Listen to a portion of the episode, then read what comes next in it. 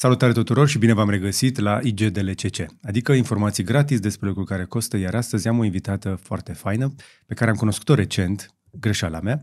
Am descoperit uh, însă un om deosebit care se ocupă de creșterea și formarea copiilor de toate vârstele, plecând de la cei foarte mici din grădinițe până la adulți în toată regula, unii dintre ei cu funcție publică pe care îi învață să comunice. Și mai face și multe alte lucruri. Probabil ați auzit deja de ea, poate sunt eu unul dintre cei întârziați, Doamnelor și domnilor, Felicia Caia. Bine ai venit, Felicia! Bună ziua, bine v-am găsit! Știu că pe lângă partea asta de școli și grădinițe pe care le-ai dezvoltat, mai e și apariții TV, uh, dar ești și public speaker și noi ne-am întâlnit recent la TEDx Brașov unde am rămas uh, foarte, foarte plăcut surprins de felul în care vorbești și pasiunea cu care vorbești despre educație.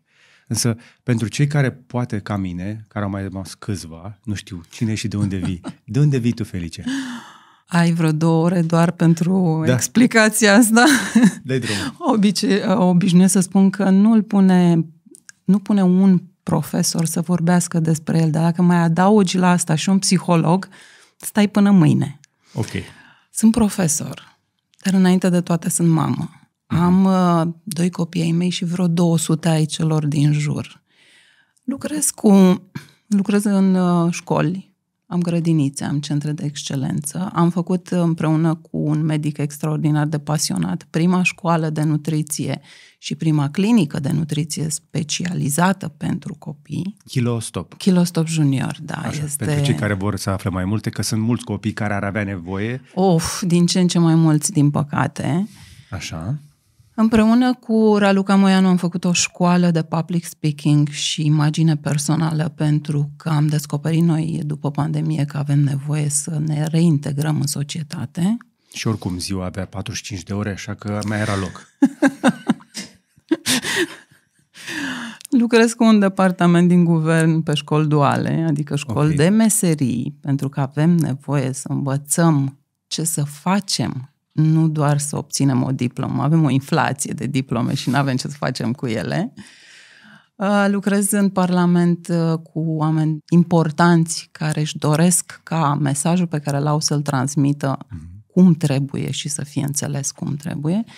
Deci fac educație cam pe orice nivel și obișnuiesc să spun că am elevi de la un an jumate până la plus 50. Ai o abilitate foarte bună de a comunica și asta, asta am observat, mi-a plăcut și mi se pare că ne poți ajuta să înțelegem ce mai rămâne de făcut cu rasa umană după ce am aflat astăzi, fix cu, cu o jumătate de oră înainte să începem noi înregistrarea, Uh, că una dintre cele mai importante minți ale umanității atrag atenția că laboratoarele de inteligență artificială ar trebui să iau o pauză voluntară de măcar șase luni în care să vedem ce facem cu aceste minți digitale care tind să scape de sub control. Ne spun oameni ca Elon Musk, Yuval Noah Harari, Steve Wozniak, oameni care sunt în spatele unor realizări importante, sunt istorici sau, uh, să zicem așa, umaniști în adevăratul sens al cuvântului, ne atrag atenția că ne creăm pur și simplu propriul nemesis, ca să zic așa.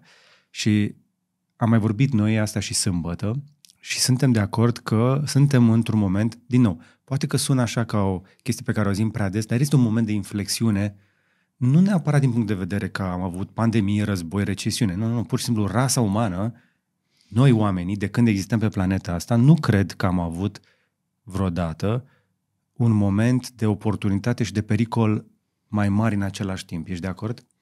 Nu numai că sunt de acord, dar uh, am avut discuția asta, am început discuția asta și sâmbătă. Uh, suntem în uh, fața unei uh, perioade foarte scurte. Eu cred că un ritm de dezvoltare a ultimilor 10 ani vor fi în maxim 2. Uh-huh. Uh, această viteză extraordinară nu ne dă timp să evaluăm care ar fi consecințele, exact cum spun ei.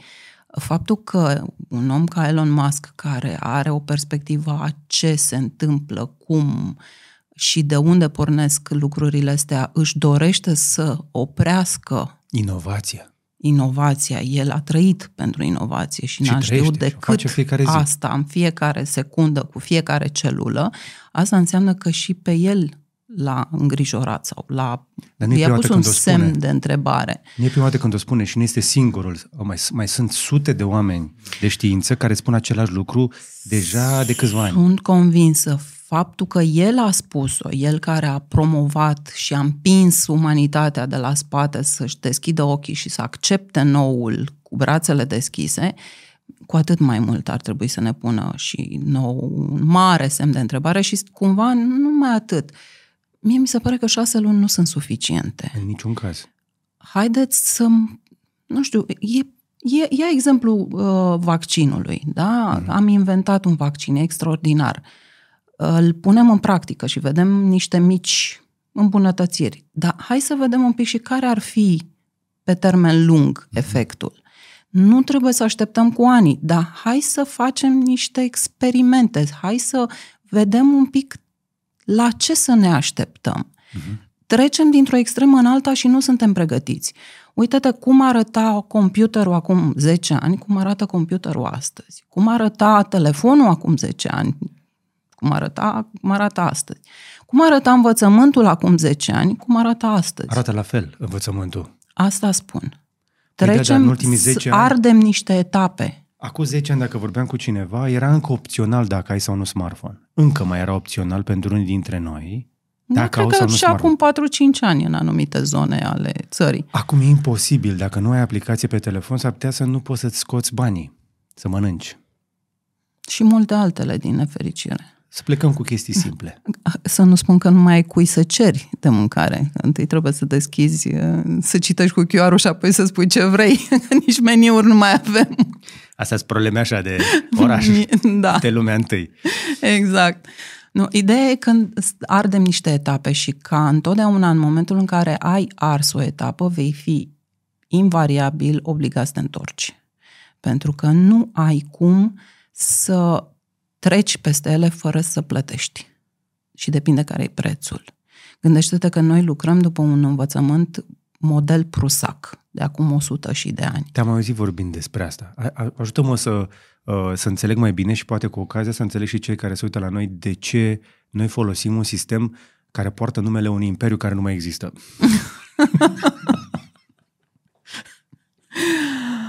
Învățământul pe acel model a fost extraordinar și s-a propagat, motiv pentru care îl folosim. Doar că la bază el avea o modalitate prin care te determinau să înmagazinezi informații de toate felurile, pe anumite categorii de obiecte, în funcție de ce nevoie aveai. Acum 100 și ceva de ani erai obligat să reții pentru că dacă nu aveai informația, nu aveai puterea. Voiai să știi ceva, trebuia să știi pentru că ai citit, pentru că ai învățat, pentru că ai experimentat ceva. Astăzi să te lupți cu un sistem de memorare este ca și cum uh, nu vreau să fac nimic, stau într-un colț și aștept să treacă timpul. Pentru că la fel ne, epuiz, ne, ne epuizăm viața. Dacă ai nevoie de o informație, ești la un click distanță. Deci, ce sens are să înmagazinezi la nesfârșit niște informații pe care s-ar putea sau s-ar putea să nu le folosesc. Amintește-ți și tu, în facultate aveai materii pe care nu știu cum le numeați voi, dar noi le numeam apă de ploaie, pentru că nu le foloseam niciodată. Am făcut fizică șase ore pe săptămână în liceu. Am probleme să mi aminte multe din chestiile alea pentru că profesoara care ne-a predat încerca să ne îndese știința în cap, nu să ne ajute să o înțelegem cum funcționează. Nu aveam experimente, nu aveam laborator, aveam doar teorie. Suntem uh, formați să învățăm prin experimente, prin experiențe și prin povești. Nu întâmplător, copiii noștri cresc cu povești. Ei au acolo, în acele povești, un kit de urgență, de bune și de rele, de maniere, de uh, mituri naționale, de ce e bine și ce e rău, până unde să te întinzi și mai ales despre ce țin eu foarte tare să, să vorbesc în ultimul timp, despre cel IQ la risc, pe care noi nu-l mai avem, și anume capacitatea noastră de a face un slalom printre griji, probleme și oportunități și nevoia de a depăși niște obstacole. Noi ne-am obișnuit, e greu, mm, a, face altul sau nu mă mai interesează. Ei, acei copii, prin poveștile respective, constată că făt frumos are de trecut și el niște obstacole și depășește niște probleme. Și doar după ce le face pe acele face acele lucruri, se însoară cu fata cea frumoasă. Uh-huh. Știi? Iar fratele, prietenul, știu eu ce mai are, care nu merge până la cap, rămâne cu aia urâtă. Ar trebui să ne punem un pic pe gânduri lucrul adică, ăsta. Pentru că mă uit de jur împrejur, încep să, începe să apară și cartul și nu vreau să fiu unul dintre boomerii care se uită la generația mai tânără și arată cu degetul că sunt ăștia inferiori. Care ar trebui să fie provocările pe care ar putea să și le asume un om tânăr în vremurile astea, ca să treacă totuși prin evoluția asta, pentru că e valabil la toți eroii. Cei care am crescut cu legendele Olimpului, spre exemplu. Da? Frumos. Cu Heracle sau Hercule, care se duce și face și drege, exact cum ziceai și tu, sau cu Greuceanu. Da? Mi-a plăcut foarte mult cu... cu... Prâzle toate poveștile astea cu eroi, în toate astea personajul masculin, cel mai mult sunt bărbați care ne urmăresc, dar și fetele își doresc eroi, nu-și doresc, nu știu, pompălăi. Nu. Noi trebuie să înțelegem... Au o cale. Noi trebuie să înțelegem că uh, conștiința națională, părinții la bază, cresc prințese și prinți. Doar că prințesele de astăzi nu mai sunt cele care stau în turn Prințesele de astăzi sunt cele care sprijină prinții să ajungă unde trebuie. Și amintește-ți adică. inclusiv de Ileana Cosânzeana și de așa. care îi dădea indicii prințului că ar trebui să facă așa sau așa. Deci e o susținere generală. Nu există ing fără yang, nu există masculin fără feminin, nu există forță fără echilibru. Deci, întotdeauna dacă vrei să faci ceva, ești într-o echipă. Și eroii sunt cei care reușesc cumva să aibă nu doar forță, ci și minte. Uh-huh. Pentru că dacă tu vrei cumva să-ți crești un copil și să-i spui ă, tu trebuie să bați pe oricine care e mai puternic ca tine, care vine și îți face ceva. Dar dacă e mai puternic, nu trebuie să-l bat? Și atunci cum îl bat? Îmi folosesc mintea, că doar de aia o am. Și vine acel cumul de modalități prin care noi ar trebui să ne educăm copilul. Trebuie să știe informația de bază pe care să o folosească, dar trebuie să știe cum anume să intre în societate, să fie acceptat. Și aici vine zona socială și acel, acea capacitate de a înțelege omul de lângă el pentru că știe să-i citească comportamentul, pentru că Uh, știe să înțeleagă din felul în care folosește cuvintele ce își dorește, uh-huh. din postura corpului dacă trebuie să intre în gardă sau e prietenos, din intensitatea vocii dacă poate să-l ia de amic sau trebuie să îi, să impună ca să fie ascultat, e un cumul de semne pe care inițial copilul le învață din mediu, Adolescentul este extrem de pasionat și le învață din cărți, din filme, din tot ce înseamnă, pentru că body language și limbajul seducției și e foarte interesant. NLP. Exact. Exact. Și vine apoi partea de scânteie. Doamne, ce vreau eu să fac cu viața mea? Unde vreau să ajung? Păi vreau să ajung acolo. Și atunci vine acea zonă de antreprenoriat personal. Ce pot eu să fac? Eu cred că pot asta și asta. N-ar strica să te și evaluezi, pentru că unul din afară te vede altfel ca, nu știu, mama care îi vede, știi cum, toate ciorile își văd puiul frumos. Evident. Din prea multă iubire le facem rău și aici e o altă poveste foarte lungă. Da. Deci fă o evaluare, pentru că acea evaluare te poziționează corect unde ești. Păi cei mai mulți dintre noi ne facem evaluarea uitându-ne, nici măcar în oglindă, uitându-ne așa într-o oglindă virtuală care ne spune în permanență du-te și fă tu poți orice, meriți totul. Asta n-ar fi rău să fie oglinda asta, dar de cele mai multe ori este oglinda de acasă care spune nenorocitule, nu ești în stare de nimic. Oricât ai încercat o prost rămâi. și multe lucruri care nu sunt spuse nici cu răutate, nici uh, constant, nici de cei mai importanți, dar undeva acolo pătrund în creieraș și se uh, așează foarte bine și blochează să meargă mai departe exact acolo unde ar trebui să ajungă. Tu vorbești de scena din familie, eu îți vorbesc despre realitatea rețelelor sociale în momentul ăsta, unde toți ah. suntem supermeni și eroi, prințese și prinți, într-o lume în care, cum să zic, nu prea mai avem case regale, de fetele în continuare se visează prințese și băieții se cred, nu știu, nu știu ce fel de... Poate că ar fi frumos așa să putem, dar în realitate prinții și prințesele trebuie să meargă un pic la corporație sau la business sau la școală. În orice, dacă n-ai echilibru, degeaba. Poți să fii tu prințesa prințeselor, dacă nu știi să ai și bun simț și respect, rămâi cu nasul pe sus și într-o lună te detronează. Dacă... Te ține mai mult de o lună, că te ține mama acasă. Te ține mama acasă, te țin rețelele cu multe inimioare, ai, ai, ai dreptate, stai mai mult de o lună. Ține mai mult de o lună, spun eu. Așadar, nu. după cum v-ați dat seama, avem foarte multe discutat și asta cred că a fost doar așa o, de, un capitol introductiv. O luăm de la o vârstă fragedă pentru că tu lucrezi încă din grădiniță cu oamenii și vreau să-mi spui cum vezi copiii care vin în grădinițe. Mulți dintre cei care mă urmăre, ne urmăresc aici mm. au și ei copii. Ce vezi la copiii care vin în grădiniță? Ce e bine, ce nu e bine? George, să știi că se schimbă generația. Dacă acum câțiva ani aveam uh, copii cărora le țineam sticlele, biberoane de apă pentru că nu știau să-și țină singuri. Cum?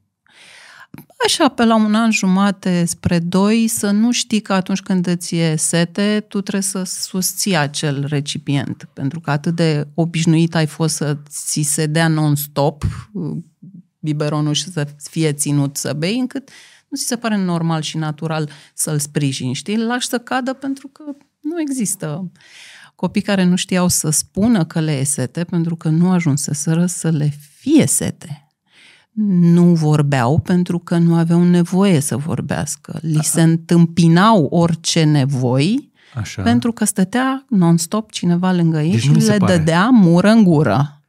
Mură în gură. Am văzut asta la, am, inclusiv la amici cunoscuți, copiilor nu începeau să vorbească și am zis, bă, da, dacă vrei să vorbească, nu crezi că ar trebui să-l lași să ceară? Că dacă e foame, o să ceară. Unde e limita aia dintre, vai, îl, la, îl las să plângă acolo sau îi dau mură în gură? Cum fac echilibru între astea două? Să știi că și copiii plâng, nu doar bărbații plâng, cum era. Oh. Dar dacă tu ești un părinte care își uh, urmărește copilul, dacă ai o conexiune cu el, tu vei înțelege care sunt diferențele între plânsete. Care e plânsul de răsfăț, care e plânsul de oboseală, care e plânsul de uh, uh, nu mai pot de jale și care e plânsul de aici nu, se, nu ne mai jucăm. Acolo e diferența. Nu, pentru bărbați, Felicia, toate plânsetele sunt plânsete. Nu, nu sunt nu. orăcăieli. Infernale. De, deci, șapte Mo- bărbați care ascultă un copil plângând, aud un copil plângând. De acord. Șapte femei aud un copil flămând, obosit, plictisit, și atunci ce să spunem că nu trebuie să-i lăsăm pe ei uh, să stea cu copii pentru că vor ceda repede și o să zic, ia ce vrei, telefon, biberon, uh, pampers, uh, suzetă, nu contează, numai stai cu minte. Probabil. Adevărul e că e greu să dobândim niște abilități pe care mai ales femeile le au. Femeile au această abilitate pentru că e normal e să fie... E un simț special pe care îl avem și uh, cred că mm, are legătură cu nevoia de... Știi cum, fiecare își dezvoltă o abilitate în funcție de nevoia pe care o are și interesul pe care îl are. Așa. Dacă tu îți dorești foarte tare să scoți cei mai buni din tine la capitolul X, vei depune un efort să înțelegi ce se întâmplă cu de, acel... Uh, Tir cu arcul. Nu are importanță care este obiectul. Okay. Tu vei depune un efort în direcția aia și vei deveni bun acolo. Uh-huh. Asta înseamnă că dacă tu vrei tir cu arcul, o să-ți întărești musculatura degetului și nu o să te mai doare de numai, numai nu o să te mai da. învinețești pe mână de câte ori scapi nu știu ce, o să ți dezvolți acuitatea vizuală și o să înțelegi după cum bate vântul în unghi de că ar trebui să fii mai în stânga sau mai în dreapta. E, așa. Cam așa ești cu plânsul ăsta.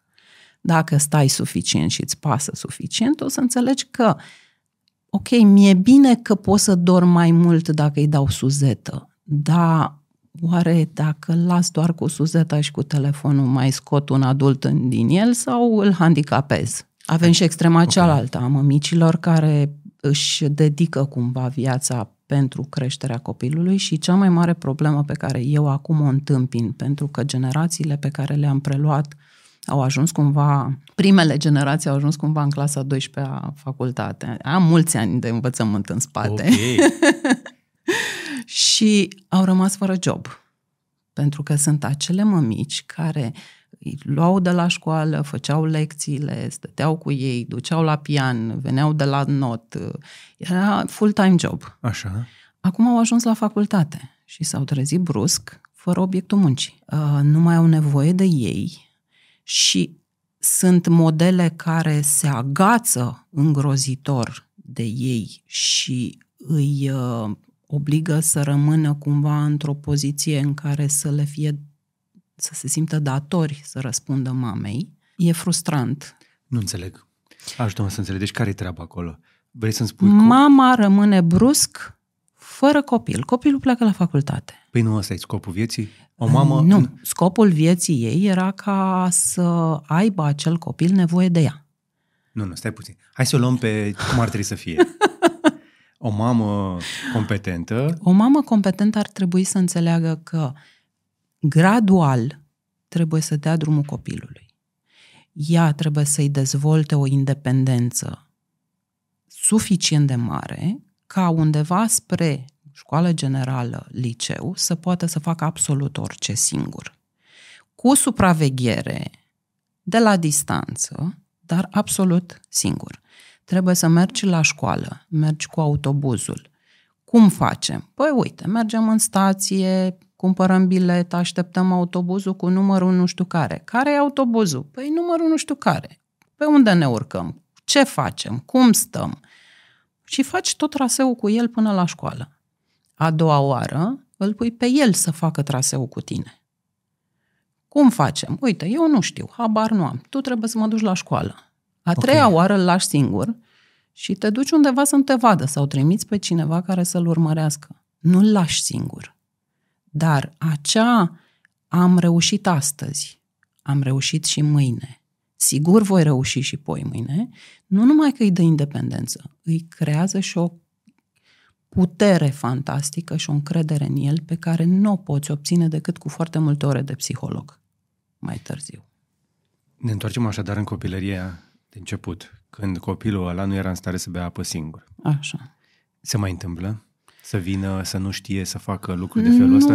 Nu mai sunt la fel de dese. Sunt și mămici care, în general, părinții care ajung greu să aibă un copil sunt overprotected dar uh, tendința de uh, dezvoltare, de emancipare, de întoarcere la natură, de iubire frumoasă este din ce în ce mai mare. Oh, și mare mă bucură, mă bucură enorm. Mie mi-era Cred că, că acea perioadă de pandemie în care au stat Așa. împreună i-a schimbat foarte mult.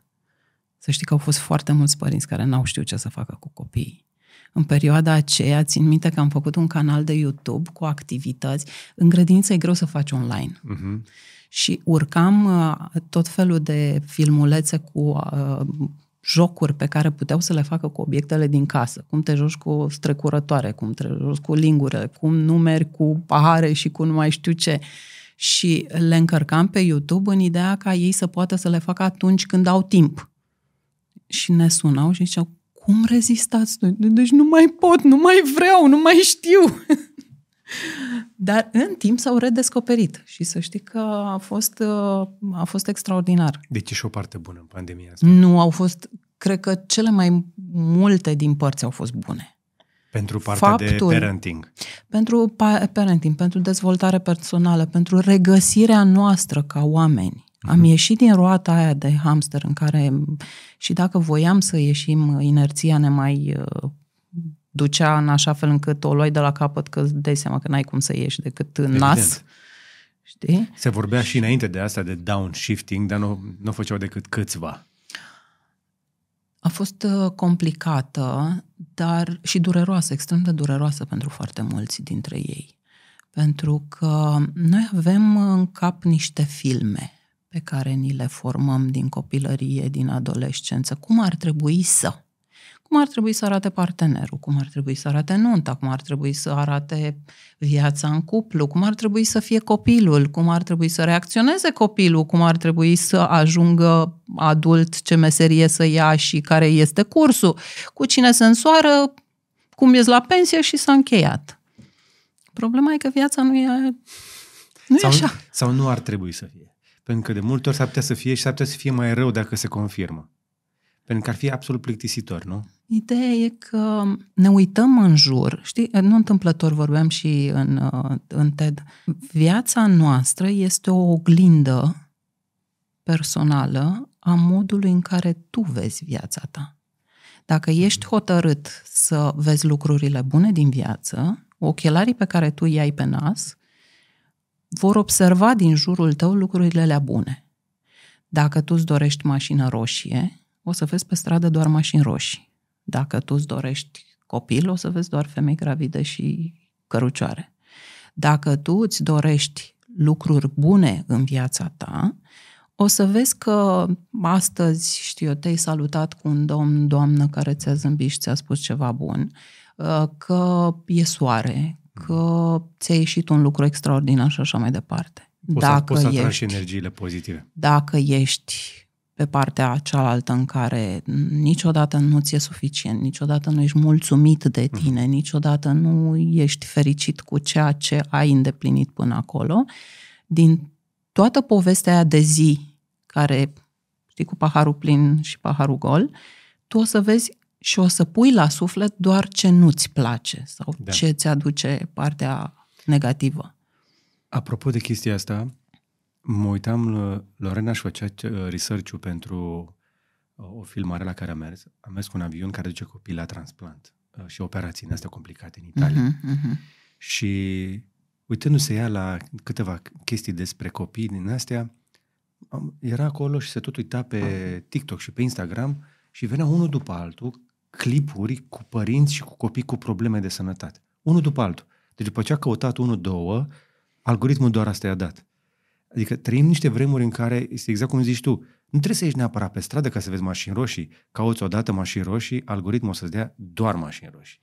Adică... Să știi că e generalizată, pentru că, uite-te, în tiparul nostru de viață, dacă ție în copilărie ți s-a întâmplat să, nu știu, ți se pare că nu ai fost suficient de apreciat. Nu trebuie să ai genul ăla de părinți care să te bată, care să nu te uh, Uh, lasă să te dezvolți, știi? Deci nu trebuie să fie o extremă. Da, poate ți-a spus, uh, n-ai făcut suficient de bine, pune mâna și mai învață. Nu ești suficient de bun. Mai din dorința de a te stimula. Pentru că fiecare are un alt tipar și de aici e o altă poveste cu, da. cu tiparele de lucru și tiparele de iubiri și tiparele de uh, interacțiune dintre oameni. Pentru că suntem diferiți și dacă nu recunoști acele două, trei tipare, treci prin viață precum gâsca prin apă. Ok, trebuie să mă înveți, că nu, nu, nu okay. știu. Dar Sunt și o situație în care mi-a venit copilul, spre exemplu, cu o notă mai mică la matematică și un lucru mi-a zis, o să te super, nu? Am spus, nu, nu, nu cred că asta e important, că eu să mă super sau nu. Ar să vedem ce se întâmplă acolo și dacă poți îmbunătăți, dar am intrat din nou Bună în filmul abordare. ăla. Am intrat din nou în filmul ăla cu părinții și cu asta că dacă e notă mică, ești prost sau chestii genul ăsta, mie nu mi s-a întâmplat, slavă Domnului, n-am avut probleme de genul ăsta acasă, însă colegii mei toți îmi povesteau că unii ajungeau să, la corecții fizice pentru că au luat o notă mică. Sunt tipare de lucru pe care părinții noștri le aveau și pe care noi a trebuit să le susținem. Că de unde vin tiparele astea? Și, și, Din istoricul personal. Ok din istoricul personal cele mai multe. Și istoricul personal pe care îl are fiecare este o concluzie a vieții pe care o poartă. Tu exact cum ți-am spus, dacă nu ai o încredere în tine suficient de mare pentru că ți s-a spus veșnic că nu ești suficient de bun, tu o să încerci toată viața să acoperi acea nevoie că sunt suficient de bun cu lucruri din afară, cu un feedback extern, cu cineva care îți spune că ești minunat, cu a cincea mașină, așa, al șaptelea costum, al 55-lea ceas, alt job mai sus, altă poziție mai sus, pentru că cineva din afară trebuie să vină mereu să-ți spună ești bun, ești bun, ești bun, iar tu în subconștientul tău încerci să acoperi lucrul ăsta căutând când ți-e foame să-ți iei. Uh-huh. Știi, ți-e foame, mănânci, ți-e sete, bei, ai nevoie să te simți important, cauți lucruri care să te facă să te simți important. Când nu găsești din afară, te recompensezi tu cu o ciocolată mâncată noaptea pe furiș, că acum am terminat treaba, cu un bun, o vacanță, o căsuță, o, un răsfăț personal. Uh-huh. Da? Dar astea sunt, de fapt, niște plombe pe autostrada a sufletului. Și oricât te-ai pune, plombele acolo sunt. Știi cum se... În fiecare an trebuie să pui câte un rând de plombe ca să țină. După fiecare iarnă pușcă. Așa că, din nou, ajungem la evaluare. Fraților, ăștia suntem. Trebuie să știu ce e în mine ca să știu de ce am nevoie. Și dacă mi imaginez ce e în mine, s-ar putea să nu-mi iasă și să pun din nou peste o iarnă plombe. Dar, Fă-ți o evaluare okay. și vezi cum ești. Pentru că dacă tu consideri că în copilăria ta n-ai fost apreciat, ok, eu știu că am lipsa asta și mi-o analizez și mi-o compensez. Uh-huh. Ce am făcut? Am făcut asta, asta, asta. Sunt suficient de bun? Da. Mă uit în oglindă și mă uit cu ochii minții și mă văd. Pentru că de cele mai multe ori, din nevoia de a trecem pe lângă noi pentru că nu suntem mulțumiți, ne facem că ne uităm la noi. Sunt oameni cu care eu lucrez care unul din exerciții este să vorbești în oglindă să te, să te prezinți în oglindă. Te uiți Cum într-o a zis oglindă. și Michael Jackson, I'm talking to the man in the mirror. Le este frică. Li se strânge stomacul, le tremură vocea, pentru că nu se acceptă. Undeva acolo, în subconștient, în inconștient, cum spunem noi, nu sunt suficient de buni. Și atunci îi obligi să facă exercițiul ăsta în așa fel încât să se poată privi în ochi. Pentru că dacă eu nu mă pot privi pe mine în ochi, cum pot să aștept de la unul de lângă mine să facă lucrul ăsta? Uh-huh. Și noi trebuie să fim cumva conștienți că din ce transmitem, doar 7% este verbal. Restul este modul în care te uiți în ochii lui, deschiderea pe care o ai, energia aia în care tu demonstrezi că îi vrei binele înclini un pic gâtul, asta înseamnă că ai gâtul descoperit, nu am nimic de ascuns. Îi zâmbești un pic. Uită-te la copiii mici. Dacă te apleci asupra unui cărucior, înclini capul și zâmbești, el o să zâmbească. Pentru că e o reacție naturală, nu sunt în gardă. Mm-hmm. Felul în care tu îți folosești intensitatea cuvintelor, felul în care îi, uh, felul în care te prezinți, deci prima impresie este practic pragul de la care te vor prelua. Okay. Dacă tu intri într-o sală și ești uh, gârbovit și te uiți pe sus sprâncene și aștepți să te ascunzi în primul colț și nu știi nici să respiri cum trebuie, instinctiv ei te vor prelua în așa fel încât vor dori să te domine. E, nu e unul suficient de important. Că vor dori, dar li se va părea natural să domine unul inferior. Efectiv natural, exact cum ai spus. În momentul în care tu ai intrat într-o sală, cu capul drept, cu ușor zâmbet pe buze, fără să fii arogant, pășind ferm și cu 4-5 pași, pentru că sunt niște tipare pe care trebuie să le știi ca să okay. te poziționezi cum trebuie, de acolo te vor lua. Nici nu are importanță, pentru că în, în mintea lor va fi, mă, știe ăsta ceva întâmplător reacționează așa. Uh-huh. Și atunci, de ce să nu ne cunoaștem? Să nu știm ce, am de, ce avem de făcut și să ne așezăm unde merităm în viața asta. Sau unde credem noi că merităm. Până la urmă, e destul de greu să te poziționezi corect, pentru că, într-adevăr, ai nevoie și de feedback, adică de părerile celorlalți, că de multe ori unii dintre noi ori avem ori păreri foarte proaste despre noi, ori păreri foarte bune. Depinde tot de istoricul personal, pentru că avem pe cineva care ne spune, vai, ești extraordinar, vai, dar ești exact. cel mai bun, dar, dar ești nemaipomenit, dar e varză meu. total. Știi? Nu, și, aici e un exercițiu pe care așa. poți să-l faci. Și anume, unde vrei să ajungi? Nu știu, vreau să fiu, de exemplu, politician. Cum ar trebui să arate omul ăla? Păi ar trebui să fie moral, ar trebui să fie deschis, ar trebui să vorbească cu foarte multă lume. Asta înseamnă că trebuie să aibă abilitate și capacitate, pentru că introverții nu rezistă mult, da? Uh-huh. Uh, trebuie să ai un limbaj care să cuprindă de la baza de jos până în vârf toată gama de cuvinte, adică nu ți ajunge un vocabular de 200 de cuvinte de, pe care de regulă îl stăpânim cu ușurință, pentru că doar pe acelea le folosim. Modul în care te îmbraci, constant, nu din când în când când ești la întâlniri, e un cumul. Ok. Te gândești, îl pui pe hârtie în funcție de meseria pe care o vrei, în funcție de poziția pe care o vrei, pui pe hârtie. Și vezi dacă poți. Și două săptămâni intri în pielea personajului. Ok. Și te comporți ca atare de dimineața până seara. De la mâncat, dormit, ieșit, zâmbit, strâns mâini. După două săptămâni te autoevaluezi. autoevaluezi. Mă rezist? Adică sunt ok?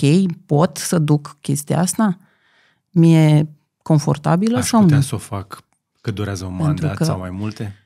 Nu mai e un mandat, e un Devine lifestyle. stil de viață, dar zic, e, e un început, nu? Adică nu poți să te dorești să fii reprezentantul unor oameni în condițiile în care tu cu jumătate de lună înainte ai avut un comportament care nu Erai este... pe la chefuri toată ziua și ardeai noaptea prin club. Și asta, dar ca să ai o imagine curată nu înseamnă neapărat că nu ai voie să călătorești sau nu ai voie să mergi la petreceri.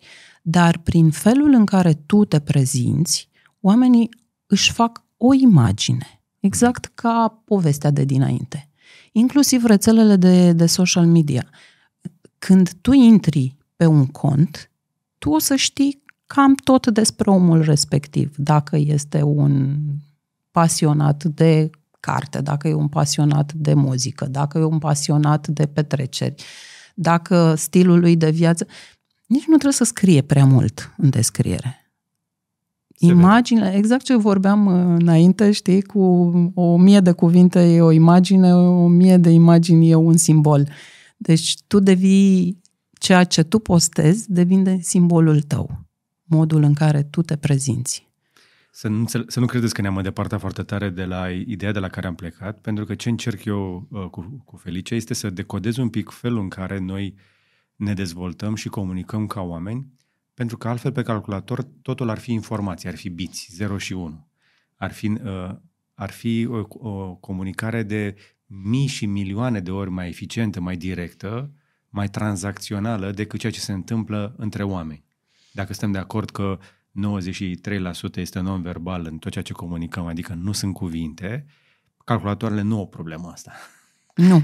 și inteligența artificială nu are astfel de probleme. Și atunci, Ideea de la care plec asta este încercăm împreună să înțelegem cât putem de bine. Am mai făcut discuții de felul ăsta cu Paul Olteanu, cu profesorul Borțun și cu alți oameni foarte deștepți care înțeleg firea umană, pentru că eu cred că suntem într-un moment în care mai mult ca niciodată trebuie să înțelegem cine suntem și cum funcționăm, ca să vedem ce păstrăm din chestia asta într-o lume în care intrăm și avem capacitatea de a crea unelte și arme imposibil Uh, de măsurat, știi? Adică cu, cu putere inf- aproape infinită. Nu mai departe de luni am fost într-un uh, grup de lucru uh, în guvern în care încercam să deducem cam care ar fi nevoile copiilor și cum ar trebui să îi ghidăm într-o perspectivă de 2030.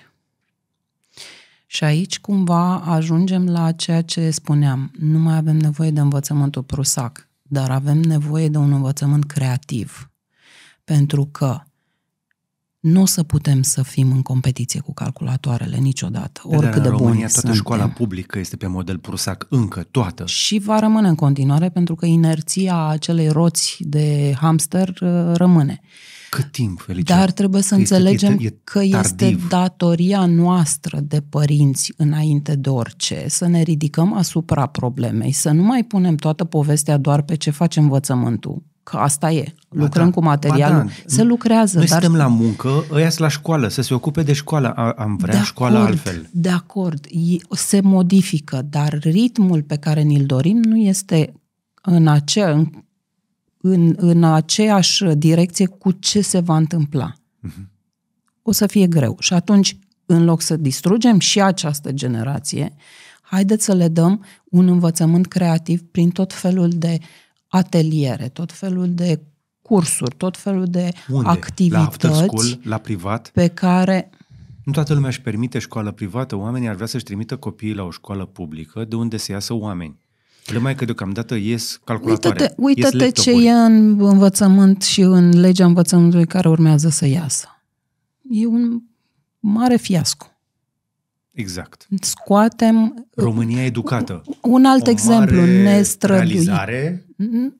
Ne străduim să schimbăm învățământul punând directori cadre didactice. Pe Păi bune, ce ăla a management știe învățat, omul ăla? ăla, omul ăla a învățat să predea la clasă.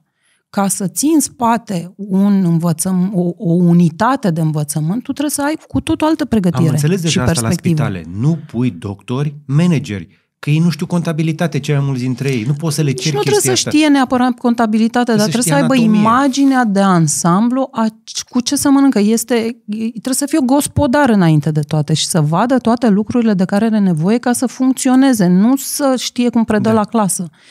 Nici asta nu va rezolva foarte repede, Atunci pentru ce că facem? Pentru că e, e târziu. Uite, nu vreau să introduc stres în sistem. E cel mai ușor să stresezi oamenii, și, dar cei care se uită la noi ar trebui să înțeleagă că este un moment m, nu, nu sensibil sau grav. Este un, poate fi prea târziu dacă nu facem ceva acum.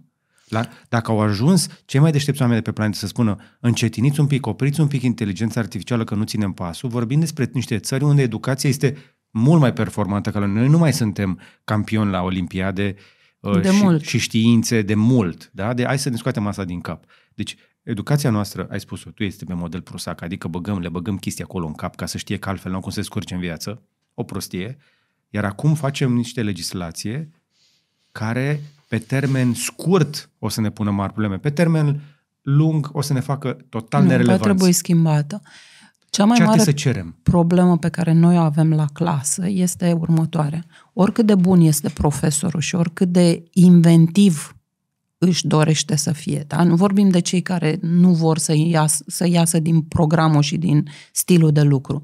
Cei inventivi folosesc tablă, folosesc uh, filme, folosesc ce vrei tu și totuși ritmul de informație, lumină, culoare, sunet cu care copilul este obișnuit din device-ul lui nu corespunde cu cel de la clasă și în 3-5 minute l-ai pierdut. Pentru că nu mai e interesant. Ca Da. da. să-l recuperezi, ai nevoie de încă 10 minute. Sau să schimbi palierul, sau să schimbi intensitatea, sau să schimbi orice. Suntem niște jongleri la clasă. Și atunci ce trebuie să facem? Este să formăm oameni care să creeze sisteme de lucru pentru copii. Deci noi trebuie să fim creatorii programelor. Pentru că mâine, poimine, nu vom mai avea profesori la clasă care să poată să țină ora, nu pentru că ei nu sunt capabili, ci pentru că Nu-i mai am ascultă nimeni. fost fo- învățați în acești 2-3 ani să ne uităm pe cu totul altceva decât să ne uităm la oameni. Noi nu interacționăm între noi. Noi știm să in- interacționăm doar pe platforme. Câte grupuri de lucru mai vezi tu? Câte întâlniri între diversi pe diverse teme mai vezi? Ne străduim, facem eforturi. Dar tu vorbești de uh, grădințe și școli private. Da. Unde, unde tu poți să faci ceva pentru că de-aia îi zice privată, că de-aia ne ducem copiii acolo și plătim grămezi mari de bani să ne ducem copiii la niște școli mai bune, nu pentru că ar fi, în, în, în, ar fi o lipsă de siguranță în școlile publice, nu. nu vedem viitorul de pe urma lor. Hai să spunem pe șleau. Știi că și nu școlile sunt publice... Sunt, nu sunt periculoase pentru siguranța lor fizică, sunt periculoase pentru viitorul lor ca oameni. În ultimii 2-3 ani, prin prisma programelor care au venit de la stat, școlile publice au fost utilate de multe ori cu mai multă da. tehnică decât școlile private. Așa este. Și? Uh, problema Un e sfert de milion de tablete? cadrul didactic care lucrează. Pentru că oriunde intervine elementul uman, sunt surprize. Oricât de bun ar fi omul de la catedră, dacă are un an prost, care are probleme medicale, care are probleme în familie, omul ăla nu o să mai fie dedicat, nu o să mai stea cu mintea, cum spunem mm-hmm. noi acolo. Da. Deci tu gândește-te când pleci la școală, îți cauți cel mai bun învățător. Dacă un, asta e celebră. Care e cel mai bun învățător? Și te duci acolo ca la Sfintele Moaște. Mm-hmm. Și omul ăla are o problemă medicală generația aia este lăsată deoparte. Nu există învățământ în care să te bazezi pe unul. E o echipă. Oriunde e o echipă. Dacă părintele nu face echipă cu învățătorul, dacă tu nu-i găsești lucruri care, de care el e pasionat și să-l duci să le experimenteze, oricât de bun ar fi învățământ, oricât de minunat ar fi școala, dacă poți să se învârtă după soare, Uh-huh. Dacă copilul nu găsește acolo scânteia pentru care el este pregătit, a investit degeaba. Atunci hai să recapitulăm. Am nevoie de școli publice. Avem nevoie de, de școli, școli publice echilibrate în care ar trebui să diminuăm numărul de materii. Așa. De câte ori, deci vorba unei doamne, mai tragem cu pixul încă o coloană ca să mai punem încă o materie în catalog. Noi nu putem să acoperim totul. Putem să fim interesați de un domeniu. Hai să fim buni la asta. Și dacă am nevoie de celălalt, pentru că am învățat să învăț, pentru că am devenit capabil în domeniul ăsta, știu să mă corelez cu altele foarte ușor oricând. Aici ar fi o nuanță. Sunt de acord cu ce spui până la un punct. Sunt țări deja care au dus acest tip de educație la extrem. Uh, țări care furnizează pianiști de excepție, dar care fac doar pian. Nu poți, pentru că nu mai e echilibru de care vorbeam. Aia zic. Deci cum facem să găsim echilibru? Că ce face școala românească este că forțează un echilibru, un șablon peste toți. Da? Sistemul ăsta în care îl obligi să înveți de toate. Da, hai să zicem că nu mi-a plăcut mie neapărat la fizică, dar principiile din fizică mă ajută. Dar tot dau exemplu cu fizica. Dar mai fost și alte materii. Spre exemplu, mie mi-a plăcut foarte mult matematica până într noua. După aia am avut ghinion, mi s-au schimbat patru profesori de matematică într-un an și niciunul dintre ei nu a avut o poveste acolo ca să mă facă să-mi placă. Că eu eram un copil care, care până atunci învățase de plăcere matematică. Dintr-o dată nu mai era plăcere și nu mi-a mai plăcut. Și atunci, exact cum spuneai tu, un an prost al profesorului sau alte asemenea, cum facem noi să îi ajutăm pe copiii ăștia să fie expuși la suficient de multe pentru că, ce să vezi, cei mai mulți dintre ei habar nu au ce-și doresc habar nu au la ce sunt cei mai buni. De asta trebuie să evaluăm. Asta Cum? este Cum principalul asta? motiv pentru care ar trebui să fie un program național de evaluare. Evaluarea și discuțiile cu un, un psiholog ar trebui să fie baza învățământului, pentru că mă uit la adolescenți. Eu aș zice individual. Ar trebui să știm pentru fiecare copil în parte cine e, de unde vine, ce poate și încotro să-l duc. dar spun național în ideea că tu, ca învățământ, să obligi cumva toți părinții. Există încă reticență vis-a-vis de cum să-l duc la psiholog, dar el e întreg. Nu, n-are nicio legătură. N-are nicio legătură, deci mor când aud asta. Ok. În schimb, ei vin fără să știe părinții și au discuții cu noi și au discuții mm-hmm. și fac teste și vin cu două, trei, cinci teste pe care și le găsesc singur pe internet, pe lângă cele pe care le dăm noi și în urma acestor teste ei văd unde sunt foarte buni, unde au lacune. Serios, fac copii singuri asta? Da, deci Ce adolescenții sunt extraordinari și am constatat asta și pe partea de dezvoltare, pe, pe partea de public speaking la cursul pe care îl avem și pe partea de nutriție. Deci ne vin în cabinet adolescente, adolescenți, care spun așa, am probleme cu pielea, ce să mănânc ca să nu Nu cred. mai am acne. Uh, eu nu pot să nu merg la MEC, la tot felul de știi, întâlnirile lor sociale. Dar ce ar trebui să mănânc ca să fiu ok? Apropo, paranteză. Băi, tot respectul pentru ce fac oamenii ăia la MEC. Deci n-am nicio parteneria cu ei, dar m-am nimerit prin Dristor la un moment dat. Deci acolo, uh, mecul ăla uh, din Dristor la etaj este atât de curat și de civilizat. Are o toaletă curată, un spațiu în care se pot întâlni. Nu-i judecă să întâlnesc acolo, mai ales în sezonul rece. Unde altundeva se pot duce copiii aia? Ideea e că nici nu contează unde se întâlnesc. Doamne ajută să se întâlnească. Oh, da. Și cu cât uh, e un mediu mai controlat, cu atât mai bine, pentru că, din nou, avem acele mari probleme cu care Ajungem ne și acolo. com- confruntăm din ce în ce mai mult și, sincer, nu mai știm cum să abordăm lucrurile. Dacă în uh, perioada mică le povestești de tot ce înseamnă sexualitate, mâncat sănătos, uh, abuzuri, într-o manieră diplomată, seacă, Mhm. gen informație, pentru că altfel e wow și nu Da, mai da, scapi. da, da. Mai târziu uh, trebuie să înțelegem că cel puțin adolescenții au un apetit la risc uh, fantastic. Păi și în așa ar trebui să fie? Nici nu ai voie să-l uh, înhibi. Pentru ok. că înhibându-l, cumva îl, uh, îi înhib toată dezvoltarea ulterioară. Pentru că acel apetit la risc acum, care înseamnă să văd cum e să fac una sau alta, înseamnă și iau oportunitatea asta sau nu mai târziu. Dacă tu acum îi dai peste degete la fiecare lucru doar pentru că așa vreau eu, mai târziu nici măcar nu mai încearcă, pentru că așa vrea societatea. Și deja am uh, mapat, am făcut deja un catalog de chestii pe care copiii ăștia nu le reușesc să le vorbească acasă. Da, vorbeai despre sexualitate, nutriție, uh, poziționare în educație, adică gen, care este traiectoria lui. M-aș întoarce un pic la discuția asta despre cum faci să știi cine ești și ce poți. Pentru că de cele mai multe ori acasă, părinții ori te văd prea bun, ori te văd prea prost.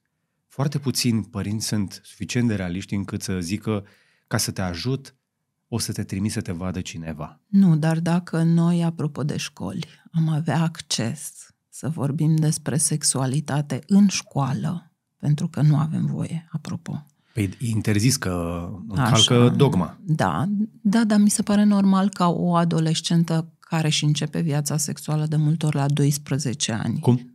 Exact.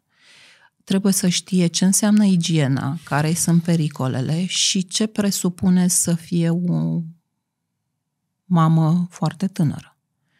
Pentru că discuțiile pe care noi le avem în școală sunt ceva de genul, "Bă, eu n-am nicio problemă dacă tu crezi că e fan ca prietenii tăi să meargă la club și tu să schimbi pe împărși, n-ai decât. Dar modalitatea asta n-ar trebui să fie spusă nici voalată, nici în formă de glumă, ci ar fi trebuit cumva să fie explicată, justificată și până la urmă e o informație naturală pentru despre corpul tău și pentru evoluția ta. Stai că de unde am plecat și unde am ajuns mi-a explodat creierul. Eu, am- eu am fată. Deci, tu spui You că... straight. Ele sunt mult mai rapide față de băieți. Da, noi suntem în top la mame minore. Da, din nefericire. Și vrei să-mi spui că vârsta aia de care știam eu de chiar și 14-15, știam eu că în familii din astea cu probleme a coborât la 12-13 Da. ani? Din nefericire a coborât și nu doar pentru că uh, se dezvoltă mult mai repede și uh, arată mult mai uh, bine, ci pentru că e, până la urmă îți dorești să fii mare. Și noi ne doream să fim mari. Cu cheia de gât și lăsați acasă câte o jumătate de oră, eram extrem de mândri când rămâneam singuri acasă. Mhm. Și Același lucru e și aici. Iar dacă printr-o m, expunere într-un social media în care primește niște feedback-uri pozitive de cum arată și ce e, îi uh, crește nevoia de a demonstra că e ceva, o să treacă și bariera ca să primească acel feedback în continuare. De multe ori, primele experimente sunt din nevoia de a demonstra că e ceva. Nu din curiozitate, nu din... să rămână populare, să rămână importante, să fie văzute. Tu știi că, apropo de nevoi. Noi avem, uh, până acum aveam problema cu să rezistăm ca specie. Da. S-a dus. Suntem într-o perioadă în care Nu prea toți mai avem, avem inamici naturali, în afară de natura însă. tot ce trebuie. Deci suntem într-o perioadă în care prosperăm pe în toate direcțiile. Războiul ăsta nu poate fi considerat un mare pericol pentru că a fost atât de bine cu Pentru conce- specie. Așa. E, asta am rezolvat-o. Perpetuarea speciei, iară nu mai e o problemă, stăm bine, chiar ni se cere să fim mai liniștiți. Ai fi surprinsă, ci că până, Da, am uh, scăzut. concentrația de spermatozoi scade, scade la bărbați continuu. Nu știu cum e cu concentrația, S-a dar a înjumătățit. scăzut enorm natalitatea pur și simplu. Dar și fertilitatea scade. La bărbați mai ales. Le Bănuiesc scade că și efectiv femeile. cantitatea de spermatozoizi. Și atunci ne mai rămâne o singură dorință în Mm. viață. Să fim cineva. Și acel să fiu cineva poate avea două laturi. Așa. Fac ceva extraordinar și se uită lumea și mă admiră și mă ridic așa eroul, prințesa, Greuceanu, Hercule. sau nu-mi iese. Că nu-mi iese, că nu tuturor ne iese. Și apoi mai dau un cap cuiva, mai înțep cu un cuțit pe cineva, după care cer ziarul să văd. Au scris de mine? Ce au spus? Cum au spus? Așa că trebuie să avem grijă ce facem cu adolescenții noștri. Pentru că Stai nevoia că la- de a fi cineva reprezintă cine ce vorbește despre tine. Iar bad publicity is good publicity, știi cum e? Acum, din nou, nu vreau să spun ca un boomer, dar uh, bine a, bine a zis cine a zis că e prea ușor să ai succes pe Instagram, trebuie doar să te întorci cu spatele la cameră. Să merg mai departe? Nu. Uh, ne întoarcem la educație. Am plecat de la educație, așadar ce facem ca să-i ajutăm să-și dea seama? Deci ar trebui să avem educație, să, să stea de vorbă cu psihologul și mulți dintre ei spuneau că își fac teste. De ce? De personalitate, de IQ. Noi trebuie să avem o relație cu copiii noștri. Cred că ăsta este elementul principal. Pentru că dacă tu păstrezi conexiunea, păstrezi legătura aia cu copilul tău, îl simți, îl știi și poți să-l ghidezi. Tu nu mai ești părinte după ce a învățat primele reguli. Tu ești camarad de drum. Tu n-ai făcut copilul ăla ca să-ți demonstrezi ție că fotbalul de la 16 ani care nu ți-a ieșit iese că îl bagi tu în toate echipele și îl chinui la toate concursurile și nici balerina de la doamne. Tu ai făcut copilul ăla pentru că ți-ai dorit să-i fie bine, nu ca să-ți demonstrezi tu cât de minunat ești. Și atunci ești camaradul care îl ascultă, care stă cu el și experimentează primele tâmpenii, pentru că tu nu vrei ca să-l lași pe el să o facă au, afară undeva. Vrei să știi cum reacționează, vrei să știi cum se descurcă, vrei să știi ce face. Prima beție a lui Fime a fost la noi în casă. Du-te. Da, evident. Și am zis, mai trebuie să îl vedem cum reacționează, trebuie, i s-a făcut rău, a vomitat și a dat toate mațele. A, a doua zi comentam. Și comentam, adică nu trebuie să judeci, Uh-huh. nu trebuie să pui la zid. Analizezi. Pentru că ei, dacă nu se simt încolțiți, sunt mult mai dispuși să accepte prostiile pe care le fac decât dacă... Și să le și confrunte. Să încerce să le rezolve. Important învețe din este ele. să înțelegi că să ai copilul tău prieten nu se face într-o zi. Da, dar cred că cel mai greu lucru pe care îl învățăm noi părinții este că copilul este alt om. Nu, cel mai greu lucru pe care noi Este o îl altă învățăm persoană. este că societatea nu ne taxează, nu ar trebui să ne pese. Adică noi nu ne creștem copilul pentru ce zic ceilalți. Da. Și atunci, doamne, ce e bine pentru copilul meu? Da, da, chiar și să așa. se ridice pe picioare și să plece singur. Nici el nu știe foarte bine de ce am ști noi mai bine decât el și cum facem să îl ajutăm, să-l lăsăm, să-și găsească până la urmă calea. Pentru că cei mai mulți dintre noi avem această iluzie că Experimentezi. noi știm mai bine. experimentezi cu el, la ce Așa. e bun, cum e bun. Pentru că, repet, tu stând non-stop anii ăștia, 12, 15, 17, 18, și când spun non-stop, nu spun 24 în 24. Timpul de calitate nu înseamnă să-ți dedici viața ta copilului, cum spuneam de mămicile alea. Trebuie să ai și viața personală ca să poți să înțelegi viața copilului. Uh-huh. În momentul în care tu ai trecut prin toți pașii ăștia cu el, știi că dacă îl forțezi un pic în direcția aia, s-ar putea să se împiedice, dar are rezultate mult mai bune. Deci are un model de lucru în care are nevoie de un hop în momentul în care a dat de greu și trebuie să-l susții acolo. Poți să știi că e capabil să învețe foarte multe limbi străine sau cu ușurință limbi străine. Direcționează-l către are o problemă de încredere și de siguranță. Trimite-l într-o tabără în care să fie lăsat singur șapte zile și să se descurce, pentru că în momentul în care iese de acolo e ca la armată. Fără telefon Am trecut. Deci nu că fără telefon. Fără telefon, cu reguli stricte, cu depășirea limitelor pe zone fizice da. de exerciții. Deci tabără, nu plimbare. Taberele astea, spre exemplu, uh, fica mea merge în taberele lui uh, Șerban, Copoț. Uh-huh. Liga, Liga Exploratorilor. Băi, foarte bună tabără. Mi s-a întors alt, alt om de acolo. Exact asta spuneam. Ei sunt dispuși să accepte reguli. Toate jocurile lor de pe calculator, de unde vrei, au reguli. Și nu se împotrivesc. De ce ar trebui să se împotrivească la regulile societății? Dacă le sunt expuse cum trebuie. Ok. Dar insist, insist, la, insist la partea cu evaluarea. Dacă suntem de acord că copilul nostru este alt om, că nu este o extensie a noastră, că po- în cel mai fericit caz are până la 60% din noi, nu care undeva între 40 și 60% din bagajul genetic al părinților, duce în spate toate neamurile, dar și ceea ce se întâmplă în mediu. Dacă înțelegem așadar că omul ăla nu trebuie să ducă mai departe ștafeta mea, ci trebuie să-și creeze ștafeta lui, nu? Să-și creeze obiectivele lui, cum îl ajut să știe ce poate și ce nu poate.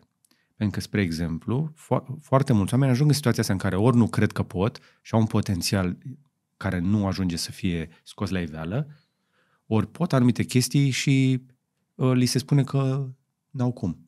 Cum, fac, cum facem să știm? Cum facem să-l ajutăm cu adevărat pe acel alt om ca să-i fim cu adevărat camarat, cum ai zis tu. Din punct de vedere al părintelui, repet, îl ghidezi către ce crezi că îi trebuie. Și evaluarea la o anumită vârstă este esențială.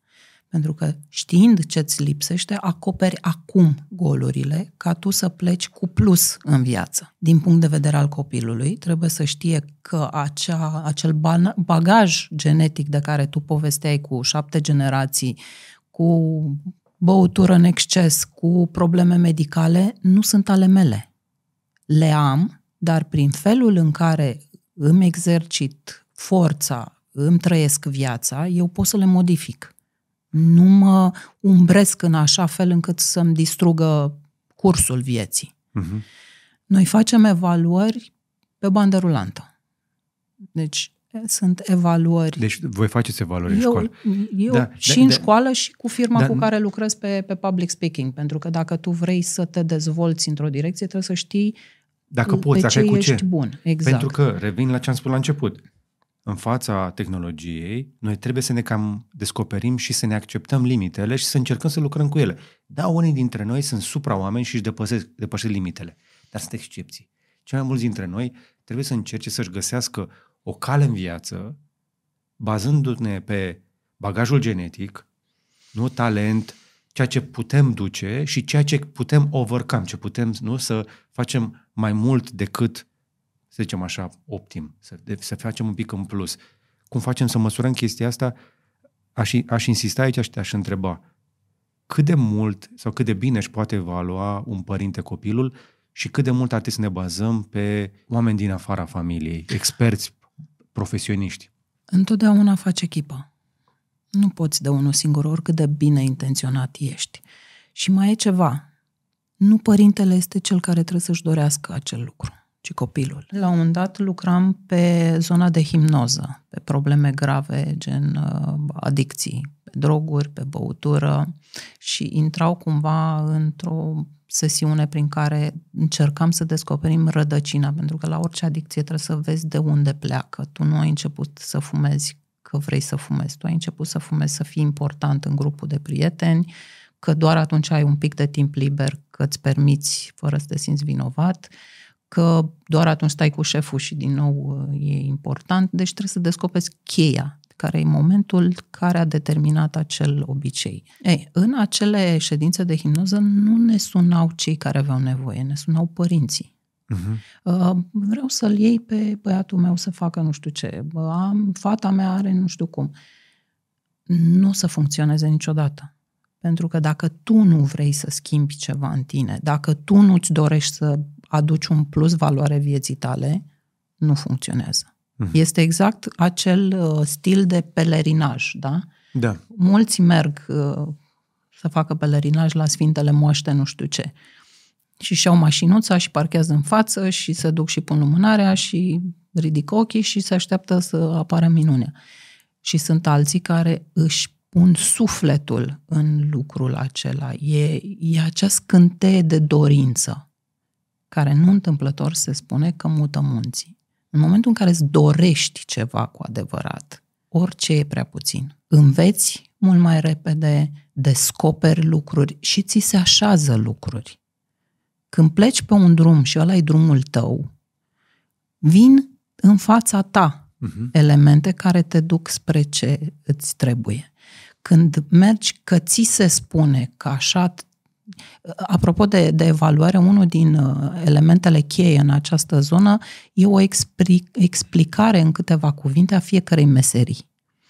Pentru că tinerii noștri au niște filme în cap. Uh-huh. Eu vreau să, dacă tu, copil, spui, vreau să mă fac uh, YouTuber, o să zic, aia, ce faci? Mor de foame. Nu e bună. Vreau să mă fac avocat. A, bravo, felicitări. Tu îți imaginezi avocatul îmbrăcat în costum de cam filmele americane, pledând Suți. la bară, ai văzut că știi, uh, pledând la bară cu multe doamne drăguțe pe lângă, deci, pua, perfect, asta vreau. În realitate, avocatul e cu totul altceva. Dacă tu îi explici cât are de învățat, cât are de stat, pe unde umblă, ce face și cu cine se ceartă. Are el în față acum. Exact, s-ar putea să nu-și mai dorească. Dacă nu știe lucrurile astea la început de drum, se trezește că a făcut o facultate și a pierdut vreo 5-6 ani în câmpul muncii, făcând ceva ce nu-și dorește. Și se reprofilează. Trei sferturi din români sunt în filmul ăsta. Știu. Se duc la o facultate și profesează în altă meserie. Știu, pentru că avem o inflație de diplome făcută pe bandă rulantă în orice formă. Dar asta e o altă poveste a de ce, istoricului de, de, nostru. De, de ce atâtea diplome? Că trebuie neapărat să dovedim ceva nu, cuiva, nu? pentru că părinții noștri știau o singură rețetă. Intri în facultate, ești om. Uh-huh. Dacă termini facultatea, te angajează, te scoate la pensie, îți mai dă și o casă, dacă mai ai un copil în plus, îți mai mărește casa da. cu încă o cameră și așa mai departe. A rămas imaginea, ca să fii om, trebuie să ai o facultate. Și atunci, în loc să dăm copiii la un sistem de învățământ în care să aibă o meserie, noi dăm copiii într-un sistem de învățământ din care să iasă cu o diplomă. Și cu cât e mai pompoasă diploma, cu atât e mai bine. Dar noi știm că diploma aia nu este atât de importantă. Eu pe parcursul, pe parcursul anilor, oriunde m-am angajat eu sau colaboratorii pe care eu i-am angajat, nu m-am bazat niciodată că pe faptul că avea o diplomă. Ba din potrivă, mi s-a întâmplat să-mi vină oameni cu diplomă sau cu master și să nu fie în stare să pună un robinet sau să facă un reportaj. Știu ce spui, dar asta nu mai are legătură cu capacitatea lor de a ține minte ce au învățat de IQ acela academic, ci are legătură cu IQ social de a se adapta în societate în funcție de ce au nevoie. Și atunci, din nou, e echipa care trebuie să lucreze copilul complet. Ce învață, cum se descurcă, cum trece peste toate uh-huh. problemele. Și a, obișnuiesc să spun că e nevoie de un slalom în viață. Uh-huh. Trebuie să înveți să faci slalom în toate. Nu trebuie să fii bun 10 pe linie la școală. Iară de, fac paranteze. Iară fac paranteze. Ba, e rău. Ok. Uh, una din grădinițele mele cele mai mari sunt pe platformă la Pipera, între multinaționale. Vorbind cu cei de acolo, îmi spuneau, noi nu angajăm 9-10, copii de 9-10 pentru funcții de management, pentru că aceia sunt extraordinar de buni executanți. Noi luăm 7-8, pentru că aceia au știut întotdeauna să facă slalom și să găsească soluții.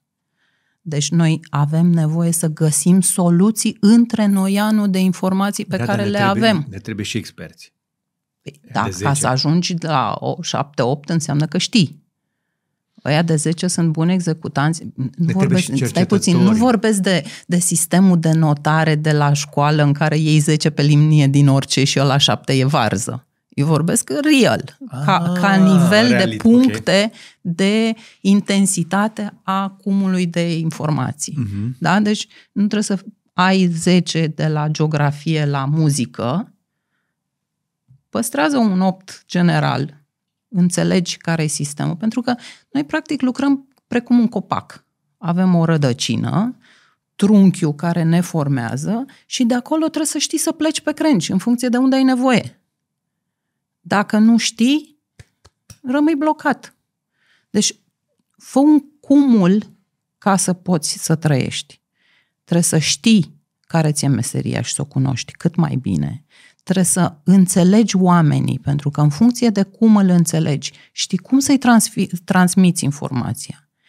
Degeaba ești grozav. Trebuie să fii și umanist, cum... nu poți să fii doar pe real. Gândește-te așa, da? Poți să fii cel mai bun pilot, cel mai bun inginer, cel mai bun avocat. Dacă tu nu știi să vorbești cu omul de lângă tine, tu nu știi să-i explici ce vrei. Și Așa. e ca și cum ai vorbi o limbă străină. Da? Pe, per total, în mare, te înțelege. Da, vorbești o limbă străină într-o țară străină. Dar dacă îi vorbești pe limba lui, pe nevoile lui, pe stilul lui, uh-huh. e mult mai dispus să te asculte și mult mai dispus să te susțină. Nu asta vrem pentru copiii noștri. Cu siguranță. Și asta înseamnă că trebuie să ne ajutăm, să ajutăm și pe ei, dar să ne ajutăm și pe noi, să ne cunoaștem un pic mai bine. Nu vreau să-mi dai toate metodele tale și sosul secret al business-ului, dar cum poate cineva care să uite să zică, ok, am înțeles. Poate nu o să iasă pilot, doctor sau habar n-am ce. Dar cum fac să încep să fac evaluarea corect, onest, pentru mine sau pentru copilul meu? De unde încep? Te uiți bine la copilul tău și încerci să înțelegi cu plus și minus ce poate să facă. Îți iei o echipă de specialiști. Compuși din psiholog? În funcție de ce vrei să faci cu el. Ce vrea să facă, pentru că, repet, degeaba vrei tu. Hai să zicem că nu știe încă. Că cei mai mulți adolescenți sunt un pic dezorientați. Bun, nu știe. Fă o evaluare. Deja okay. undeva 15-16 ani ar trebui să fie foarte Ce clar. Ce fel de evaluare? Evaluarea are, sunt uh, multe ramuri în acele evaluări pe care noi le facem. Pentru că urmărește și zona socială, și zona academică, și zona logică, și zona uh, de impact pe ce își dorește, cum vede lumea. Sunt multe întrebări care, cumulate, dau niște uh, grafice foarte elaborate vis-a-vis de ce poate să facă către ce este aplecat, poate să se schimbe foarte mult de la 12 la 18 ani, sunt diferențe foarte mari de interes și de uh, percepere a noțiunilor lumii, dar în mare tu urmărești o linie. Este bun pe zona de real. Bun. IT, matematică, ce ar putea să fie? Un arhitect bun. Ce i-ar trebui unui arhitect mâine, nu astăzi, la ce visez eu. În primul rând trebuie să fie un foarte bun pro- programator și să aibă foarte multă creativitate, pentru că altfel, din nou, ne lovim de acel calculator care o să facă tot face, și al meu rămâne face, fără job. Face deja. Tocmai. Deci noi nu suntem, apropo de, de Elon Musk, noi nu știm ce să facem cu copiii noștri astăzi pentru atunci când vor trebui să preia frâiele. De-aia te-am adus aici. Poate ne ajuți. Deci există un chestionar ce fel de valoare e asta? Una din ele e decasul, de exemplu. Așa. Le, găsesc, le găsiți și pe, pe internet. Este făcută de un român, este foarte bună. Uh, lucrăm Decas, și pe, ok. Decas, da. Lucrăm și pe 16 Personalities. Iarăși este internațională, dar mergeți pe varianta în engleză, nu cea tradusă, că e mult mai complexă. Uh-huh. Din toate poveștile astea, tu îți tragi niște informații. Nu întotdeauna știi să le citești tu. Da. Știi să le interpretezi. E ca la doctor, știi? Ai rezultatul, dar nu știi dacă ești bolnav sau nu. Analiza s-ar să fie și bine, dar... Exact. Pacientul are o problemă. și atunci ai nevoie de acea echipă de psihologi psiholog. Nu, când spun psiholog, nu e. Este omul care îmbină logica cu nevoia. În momentul în care vine la noi, acel copil e îndrumat către zona de tabere de uh, sporturi mai dure pentru că are anumite lipsuri. Este îndrumat către zonă de școală de televiziune sau nu el nu îi trebuie să iasă re, reporter. Evident. Dar învață să vorbească. Învață să vorbească fără să aibă trac. Uh-huh. Învață să-și impună punctul de vedere. Poate și, el nu o să facă niciodată televiziune, dar da. va vorbi și în fața... Iar abilitatea asta de a comunica este extrem de importantă, mai ales în lumea modernă. Cu cât facem asta mai devreme, cu atât le putem introduce mai, mai ușor, nu? În uh, bagajul acela de unelte al unui om. Ce facem după ce am trecut de 18, 20, 22, 24 de ani, când uh, mă uit în spate și n-am avut norocul să-mi fac nici teste de felul ăsta, nici valori, n-am vorbit încă cu psihologul, simt că sunt un pic dezorientat și nu știu de ce, pentru că nu mă știu un tip prost sau o tipă incompetent, da? Pur și simplu sunt bine intenționat, vreau să fac ceva cu viața mea. Cum fac să reorganizez traseul până nu e prea târziu? Pentru că există riscul ăla ca 35-36 nu se... Nu, no, nici gând, niciodată. Se, nu se cimentează niciodată? Niciodată. Ok. E vorba de scânteie. Deci tu dacă descoperi pasiunea, Așa. nu muncești o zi în viața ta. Am mai auzit Tu dacă asta. găsești lucru care îți place, Așa. te joci frumos cu viața ta. Dacă simți că te-ai împodmolit, că nu e ce-ți trebuie și tu, ca adult, pentru că, repet, mult mai repede te modifici tu pe tine decât părintele pe copil. Dacă deschizi ochii și ești conștient la ce se întâmplă, trăind ieri, nu faci decât să te întorci în același Tu ți-ai găsit deja ce-ți dorești. Eu mi-am găsit jucărie.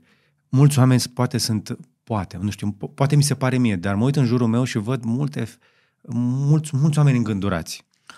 Cred că are legătură foarte mare cu încrederea în sine. Pentru Așa. că cei mai mulți nu fac pasul către mi-aș dori să am business-ul ăla, mi-aș fi dorit să fac nu știu ce, dar da, dacă nu-mi iese, da, dacă nu pot, da, dacă nu sunt bun. Deci acea poveste cu creați și cimentați încrederea copiilor cât mai mică nu e întâmplătoare. Uh-huh. Pentru că uh, le dă forță să apuce taurul de coarne atunci când e cazul. Să spună nu. Este o artă nevoie. să știi să spui nu. Este o artă să spui nu. Și asta știi de ce? Pentru că vine din povestea aia. Acest lucru e un obstacol pe care l-am și pe care trebuie să-l depășesc ca să ajung grozav sau e un fel de a-mi spune universul ia vezi de treabă și ia o dreapta că nu e ce trebuie. Mm-hmm. Știi? E un... A ajuns, ajuns să fie mai frică de oameni care spun da, da, da, da, da, da, da, da, da. Yes, man. am, am întâlnit un astfel de caz săptămâna trecută. Am adus pe cineva să facă o lucrare și ziceam, și să faci asta? Da, da, da, da, da, da. Și uh, când vii? Uh, păi când aveți nevoie? Mâine? Da, da, da, da, da. da. da. Și am rămas cu da, da, da. Jur, n-a, n-a venit. Cred. Pe de altă parte, mă uit la copiii ăștia mai tineri care spun destul de repede, nu cred că vreau asta. E vorba de generație și de faptul că noi, vrem sau nu vrem, funcționăm pe așa trebuie. Faci școala aia, de ce? Așa trebuie. Mergi acolo, de ce? Așa trebuie. Te măriți la nu știu câți ani, de ce? Așa trebuie. Și mai faci și doi copii, de ce? Așa trebuie. Acum e, trebuie să faci asta. De ce? Pentru că am considerat că te-ar ajuta și încep și găsești 700 de explicații logice din care și au ei ce consideră că li se potrivește. Dacă n-ai nimerit-o pe aia bună, te-a sărit. La cei mai tineri înțelegem că până la un punct, hai să zicem că sunt un pic mai liber la capitolul ăsta, sunt un, au un pic de gândire critică, un pic mai multă decât am avut noi, sau Libertate de a gândi critic. Și libertate. Și să simt mai siguranță. Până în alta e o țară destul de sigură. Da. Cu câteva minusuri de, despre care poate vorbim. Dar odată ce am depășit vârsta asta adolescenței și am intrat totuși în viață, în câmpul muncii și mă trezesc că nu sunt pe traiectoria corectă, simt că ceva nu e în regulă. Cum găsesc cânteia de care ziceai tu ca să găs- care să mă motiveze să mă duc într-o altă direcție mai bună? Depinde de la om la om la poveste de la poveste. Dacă tu simți că e în neregulă, atunci ești deja pe drumul bun. Dacă doar te gândești că e în neregulă, dar mai trec încă 5 ani până să faci ceva, atunci e o problemă la tine. Cred cu tărie că viața e făcută ca să ne bucurăm de ea, nu ca să ne chinuim în ea. Deci povestea aia cu păcătoșii și cu nenorociții care trebuie să sufere, nu cred. Nu înghit. Mm-hmm. Nu. Noi ne facem viața. Noi ne gândim lucrurile în așa fel încât la final să tragem linie și să vedem ce am făcut, ce am lăsat în urmă. Mai e și povestea asta foarte mercantilă. Nu fac asta dacă nu câștig nu știu ce. Nu mă duc nu știu unde dacă nu mi se dă salariu nu știu cât. Mă, da, hai până, până a cere tu un salariu de nu știu câte zerouri. Nu vrei tu să demonstrezi că ești bun în așa fel încât cel care vine să-ți spună, bă, dacă simți că nu ești apreciat, da. Uite, da, de, sunt deja, multe de, lucruri. Deja văd comentariile și ți le citesc din viitor. Da, dar angajatorii din România, chiar dacă văd că ești bun, o să te țină așa pe salariu mic. Da, dar te vezi tu că ești în stare și poți să te duci mai departe, pentru că simți lucrurile astea. Acolo apare blocajul pe care îl văd și eu. Mulți oameni se duc de la început, de la interviul de angajare cu niște pretenții exagerate, încercând să-și confirme lor sau să impună în fața celui din față un anumit nivel de la care să plece. Și s-ar putea să aibă și dreptate unii din ei, chiar să fie buni. Din experiența mea, prea, prea puțini. Și din a mea, din nefericire. Pentru că am angajat destui oameni și mulți dintre cei cu care am, am interacționat nu s-au ridicat la înălțimea lucrurilor pe care le promiteau. Deși eu m-aș fi bucurat ca ei să se ridice și să pot promova și mai departe lucrul ăsta, pentru că exact cum zici, acum vorbesc din, de pe partea asta la alta baricadei, să zicem, dar nu cred că într-o lume atât de competitivă, așa cum este cea de astăzi, un angajator ar vrea să renunțe la un om competent. Cu atât mai mult astăzi. Nu. Pentru că își găsește greu oamenii. Știu despre ce vorbești, pentru că, apropo de diplome, au fost uh, nenumărate dățile când, uh, cu un CV impecabil, n-am avut ce să fac cu domnișoara spunând că eu nu schimb pampers. Zis, draga mea, noi nu suntem la bijuterie să lucrăm cu pietre prețioase, suntem la grădiniță și lucrăm cu copii. Că copiii mai fac și caca. Asta e.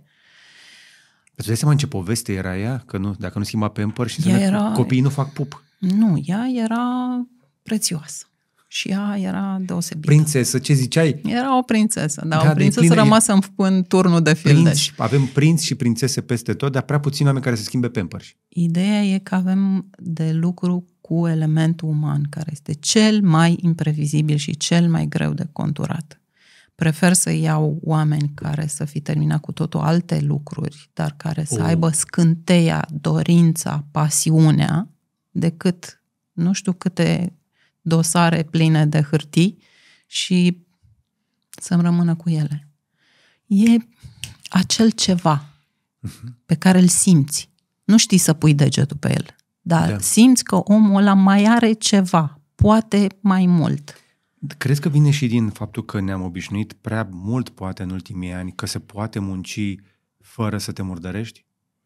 Mă refer, aici tu ai spus de scutece. Dar mai sunt și alte meserii în care trebuie să ieși din birou. Pur și simplu să ieși, nu să te murdărești pe tălpi. Da? Eu am căutat, spre exemplu, reporter care să filmeze pe șantiere. N-am găsit, jur. Nu găsesc un om care să vrea să filmeze pe șantierele din România. Deși îi dau cizme, îi dau bocanci, se schimbă la poartă dacă, dacă vrea, îi dau, îi dau ce vrea. Numai să vrea să ducă să filmeze cum se fac casele. Că mi se pare important, trebuie să știm cum se fac casele, nu? Da. E, Acum am găsit o grămadă de oameni dispuși să facă de aici, din tastatură.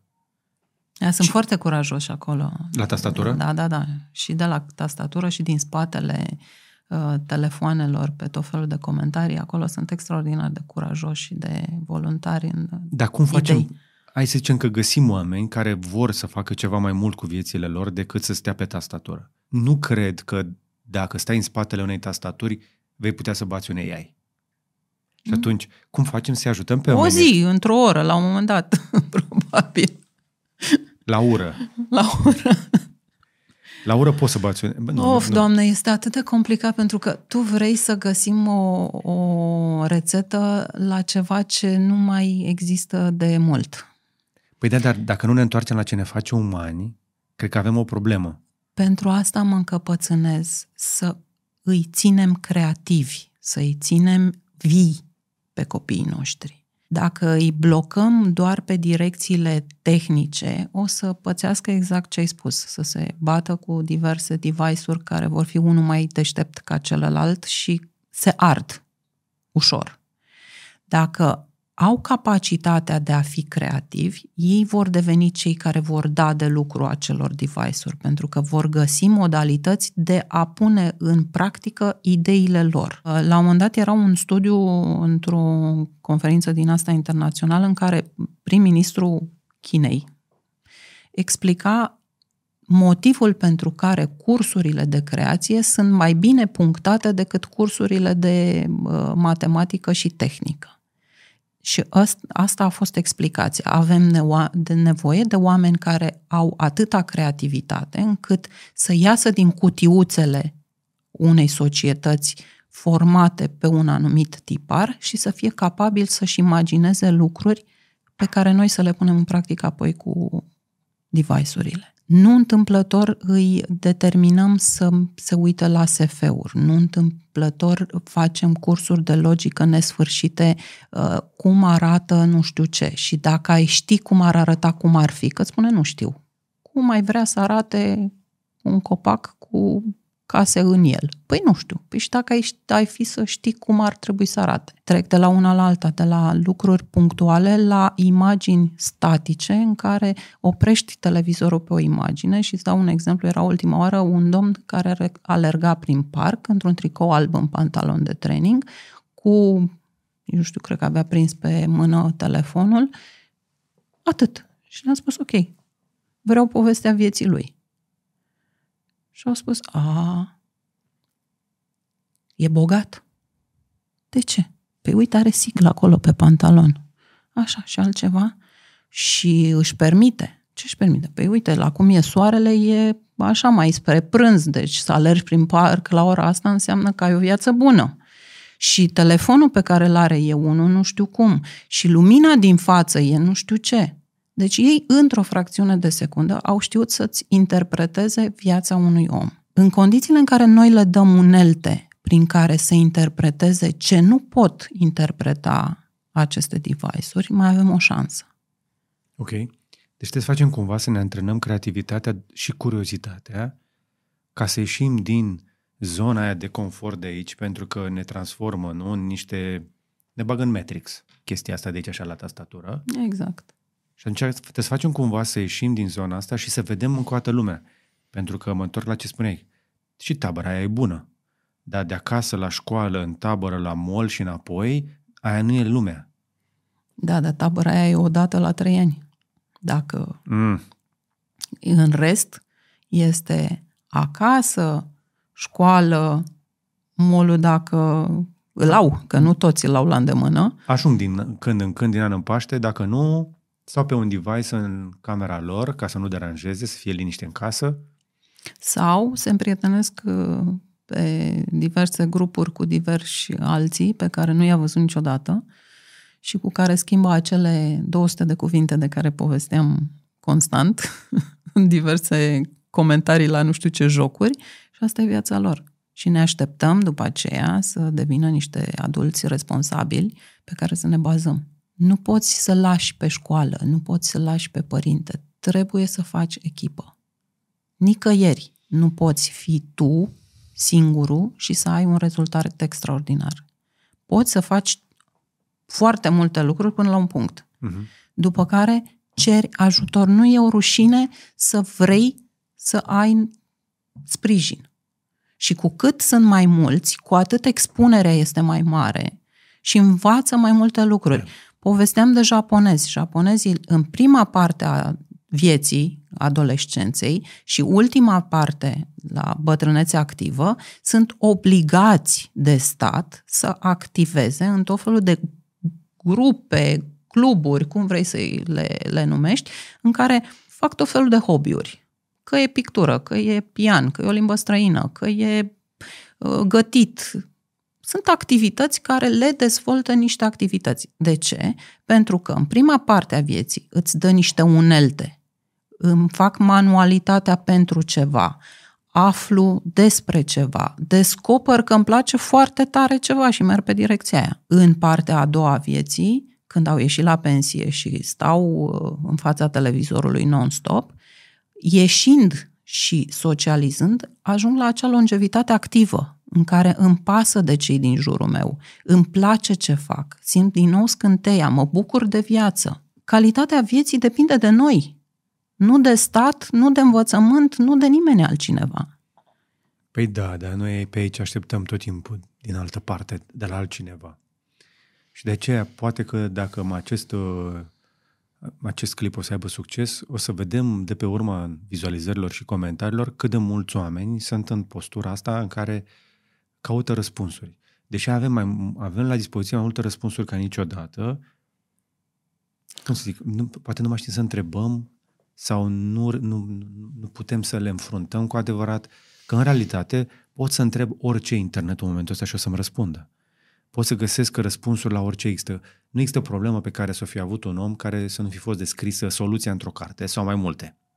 Și cu toate astea, ne uităm de jur împrejurul nostru la oameni care fac meserii care nu le plac, care au priviri triste, care nu-și găsesc cale prea mulți oameni sunt triști în jurul nostru și tristețea este un semn, e un semn prost. Începusem să-ți uh, spun, dar ți-am spus, am o mare problemă, vorbesc mult. Asta e. Nici pe departe, să știi, mai am o, eu mai am timp. Dacă tu nu te grăbești, se, mai grăbe, se grăbește în cineva momentul, dacă la noi? în momentul în care tu, în viața ta, de, în prima bucățică în care te formezi, ți-am spus, nu ai fost apreciat te simți că n-ai fost apreciat. Nu trebuie să-ți dea în cap, nu trebuie să te lege de pat că nu te duci nu știu unde. Uh, nu ești suficient de bun. N-ai să poți să faci niciodată. Nu știu, ți-a rămas acolo. Adult fiind, din toată povestea vieții tale, ești un CEO de succes. Dau un exemplu. Uh, ai o casă frumoasă, ai o mașină frumoasă, ai o nevastă frumoasă, ai un grup de prieteni. Și la un moment dat, într-o discuție pur și simplu, vine soția și îți spune a, ce ai făcut aia, nu e bine, nu ești în stare. Din toată povestea pe care tu o ai, care e de succes, tu personal o să iei ce te doare pe tine. Dacă n-ai apucat să te cunoști suficient, să știi că este o reminiscență dintr-o chestie pe care tu ai depășit-o și ai ajuns unde ai ajuns, tocmai pentru că ai demonstrat constant în jur că poți. Ochelarii pe care tu îi porți sunt proprii tăi ochelari. Dacă ai o viață nașpa, uită-te un pic în jur, că s-ar putea să ți-o fi făcut-o cu mâna ta. Păi cine altcineva? Pentru că nu, e o chestie care spune că noi hotărâm cum ne văd ceilalți. Și asta, și te lași purta de societate. Dragilor, nu îți dă nimeni de mâncare și nici nu te întreabă dacă ți-e bine. Bucură-te de viața ta pentru tine, nu pentru ce spun cei din jur. Cine sunt eu să judec ce face celălalt? Știu eu ce a făcut celălalt? De ce a făcut? Ce a fost în mintea lui la momentul ăla? Întotdeauna când luăm o decizie, o luăm bazându-ne pe un cumul de informații pe care le avem la momentul ăla și încercăm să luăm cea mai bună decizie. Niciodată nu o să încerci să iei cea mai proastă decizie. Instinctiv, tu iei cea mai bună decizie. Ei, omul ăla a avut un cumul de informații și a luat o decizie. Și a considerat că ajută sau că face bine ceva. Cine sunt eu să-i spun că n-a făcut bine? Dacă nu am o funcție, un grad, o activitate care să mă oblige să fac lucrul ăsta, doar să stau... Instanță. Doar să stau în spatele unei tastaturi și să comentez. Știi cum e? Românul expert din menopauză în avioane în toate. Bine că ne-ai zis fotbal și politică. nu, să știi că nu mi-aparține. Eu, e o expresie pe care am preluat-o pentru că mi s-a părut extrem de amuzantă, dar așa e. Mi s-ar părea, Noi le știm pe toate. Am putea să facem un debate cu bărbați despre menopauză. Aș fi curioasă cum ai și. Mai bine nu. Mai bine nu. Așa zic și eu. Da. uh, trăim prea mult uh, prin, uh, uitându-ne la reflexie și reflexia e distorsionată, da? nu e oglindă dreaptă. Dar cu toate astea, fiecare dintre noi ajunge în momentul acela de intimitate în care trebuie să ne uităm în oglindă, nu să vorbim cu persoana din oglindă și s-ar putea să nu ne placă ce auzim. Și atunci când nu ne place ce auzim, cei mai mulți dintre noi poate că nu defulăm în societate, s-ar putea să ne facem rău singuri. Și tristețea aia pe de care spuneam că eu o văd, cred că are de-a face și cu felul în care ne pedepsim singuri. Unii se pedepsesc uh, cu depresie, alții se pedepsesc cu mâncare, mănâncă prea mult, alții mănâncă prea puțin, alții fac abuzuri de tot felul de substanțe, de toate felurile. Care dintre astea ți se pare mai periculoasă și mai urgentă ca problemă? În momentul în care te pedepsești, nici nu mai contează cu ce. Cel mai mare dușman pe care îl avem suntem noi. Am auzit uh, de curând o expresie care mi s-a părut genială, și anume că divinitatea e în noi, uh-huh. acea scânteie care ne face să dorim să fim mai buni și mai... Și că raiul există prin felul în care tu îți faci și îți proiectezi viața, da. iar iadul este Același lucru. Același lucru pe care tu îl găsești în tine și pe care îl folosești în defavoarea ta, uh-huh. de cele mai multe ori. Pentru că cel mai mare dușman al tău ești tu. Nu există critic mai mare ca tine. N-a fost suficient de bine, nu mi-a ieșit Pe nici cine astăzi. știe păcatele mai bine și slăbiciunile? De acord, dar fi îngăduitor cu tine, pentru că dacă tu nu ești îngăduitor cu tine și din acel păcat de astăzi scoți un lucru bun mâine pentru că ai înțeles lecția și ai mers mai departe, degeaba ai suferit. Și dacă nu te uiți la lucrul ăla ca să înțelegi lecția, acea divinitate din tine o să-ți dea lecția aia non-stop, până la un moment dat o să o înțelegi. Deci doar de noi, și insist, doar de noi depinde ce se întâmplă cu viața noastră ai o viață mizerabilă, uită-te acolo, ce nu merge, pentru că sunt niște clișee care se repetă la nesfârșit. Ne, ne uh, supărăm că ne găsim, găsim partenere care nu se potrivesc cu tiparul nostru. Dar unde le căutăm? Da, noi suntem uh, dornici de sport, uh, citim uh, mult, ne informăm în toate și ieșim și noi la club să ne căutăm iubita. Jură-te! Și te mai aștept să ți și potrivească cu tine și să faci și o, o viață până la bătrânețe. nu, mergi, caut-o exact pe tiparul tău. Ce anume îți dorești? Cum ar trebui să arate? Cât de frumoasă sau mai puțin frumoasă ar trebui să fie? Cât de deșteaptă, mai puțin deșteaptă? Ce ar trebui să reprezinte pentru tine? Păi și unde o cauți atunci, dacă nu o cauți la club? O cauți pe munte? Depinde care sunt pasiunile, depinde care la e modelul bibliotecă. tău de viață. Dacă tu ești un tip sportiv, du-te la yoga, la ah. retreat la uh, cluburi de cycling, la maraton de la nu știu la ce. salad box, acolo. de ce nu? Apropo de asta, mă uitam ieri. Nu e coadă la salad box. Nu e, nu e nimeni. E coadă lângă. La cartofi prăjiți. Așa de la salad box, nu știu cum de mai funcționează. se încăpățânează, de... se încăpățânează. Când mai trec pe acolo, pe la ei nu e nimeni. Dar nouă ne place să mâncăm sănătos. Noi ne dorim să trăim uh, da, 100 de ani. De ani da. Da, da, da. Ok, să ne căutăm parteneri, dar ne, ne întoarcem la ce am spus mai devreme. Cum ne da. pedepsim. Înțeleg de ce ne pedepsim, dar uh, din experiența ta cu tineri, cam cu ce se pedepsesc tinerii zi, zilele astea când nu reușesc mm. să stea în echilibru, când nu se potrivesc pentru că aud din mai multe părți că a, a crescut consumul, în primul rând, de tutun în ultimii ani, că au venit chestiile astea foarte colorate de puf, puf, puf mm-hmm, de la alea trec foarte mm-hmm. ușor în tutun, în țigări, pentru că țigările nu arată că ești serios cu chestia asta. Nu vaping-ul. Da, da, da. E așa sau nu e așa? Greșesc? Nu, așa este. Pentru e că o joacă, spune, își permit să se joace asta ne spune înainte. că nu, nu, nu, noi salvăm oamenii de la tutun cu chestiile astea colorate, frumoase, da, da. tehnologice. Și aromate pe toate nuanțele posibile. Dar noi salvăm oamenii de la da. țigări cu ele. Măi, să știi că din experiența proprie aș putea să-ți spun că tinerii se autoflagelează mai puțin decât adulții. Uh, ei fac lucrurile pe care le fac de cele mai multe ori din nevoia de a experimenta, de a demonstra că pot, că sunt mari, că sunt deștepți și că au, uh-huh. Au ascuns cumva de cei care sunt cu ochiul pe ei ceea ce au reușit să facă. Adulții sunt cei care se, se pedepsesc în momentul în care intră în câmpul muncii uh-huh. și descoperă că viața nu e filmul pe care îl aveau ei în cap și că după o zi foarte lungă în care au reușit să bifeze toate tascurile și a adormit toată lumea sau s-a liniștit casa, se pot așeza pe canapea cu o sticlă de vin sau cu o ciocolată în mână și se recompensează pentru ziua aia care hai, am făcut-o și pe asta. Deci să fim, uh, să fim liniștiți, nu e adevărat ce am auzit la televizor de copii din România? A, nu. Nu putem fi liniștiți la ce se întâmplă. Dar... Uh, Mai ales în liceele bune, cu copii din familii bune, cu bani, cu... Sunt oriunde. Sunt oriunde. Nu, am auzit că în principal la Moneș și la Caragiale se spune ce... pe șleau. Nu, nu are nicio nu legătură. Acolo?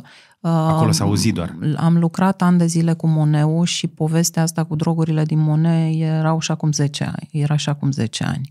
Uh, Mone a fost o școală frecventată de zona de ambasade foarte mulți ani. Și atunci, fiind uh, mulți copii uh, de străini, chiar și în perioada de dinainte, era privit așa ca o școală mai specială. Școli cu probleme sunt peste tot uh, volumul de droguri este în creștere și este în creștere nu neapărat în școlile de stat și în școlile private. Adică am văzut ambalaje și siringi aruncate la colțul școlii private într-o cantitate destul de mare și nu dau numele școlii, că nu are nicio vină încercând să țină totuși un control, era ceva absolut normal. Adică zilnic treceai și zilnic le vedeai. Nu normal, se întâmpla, adică... Normal ca imagine. Deci erau constant în aceleași okay. zone.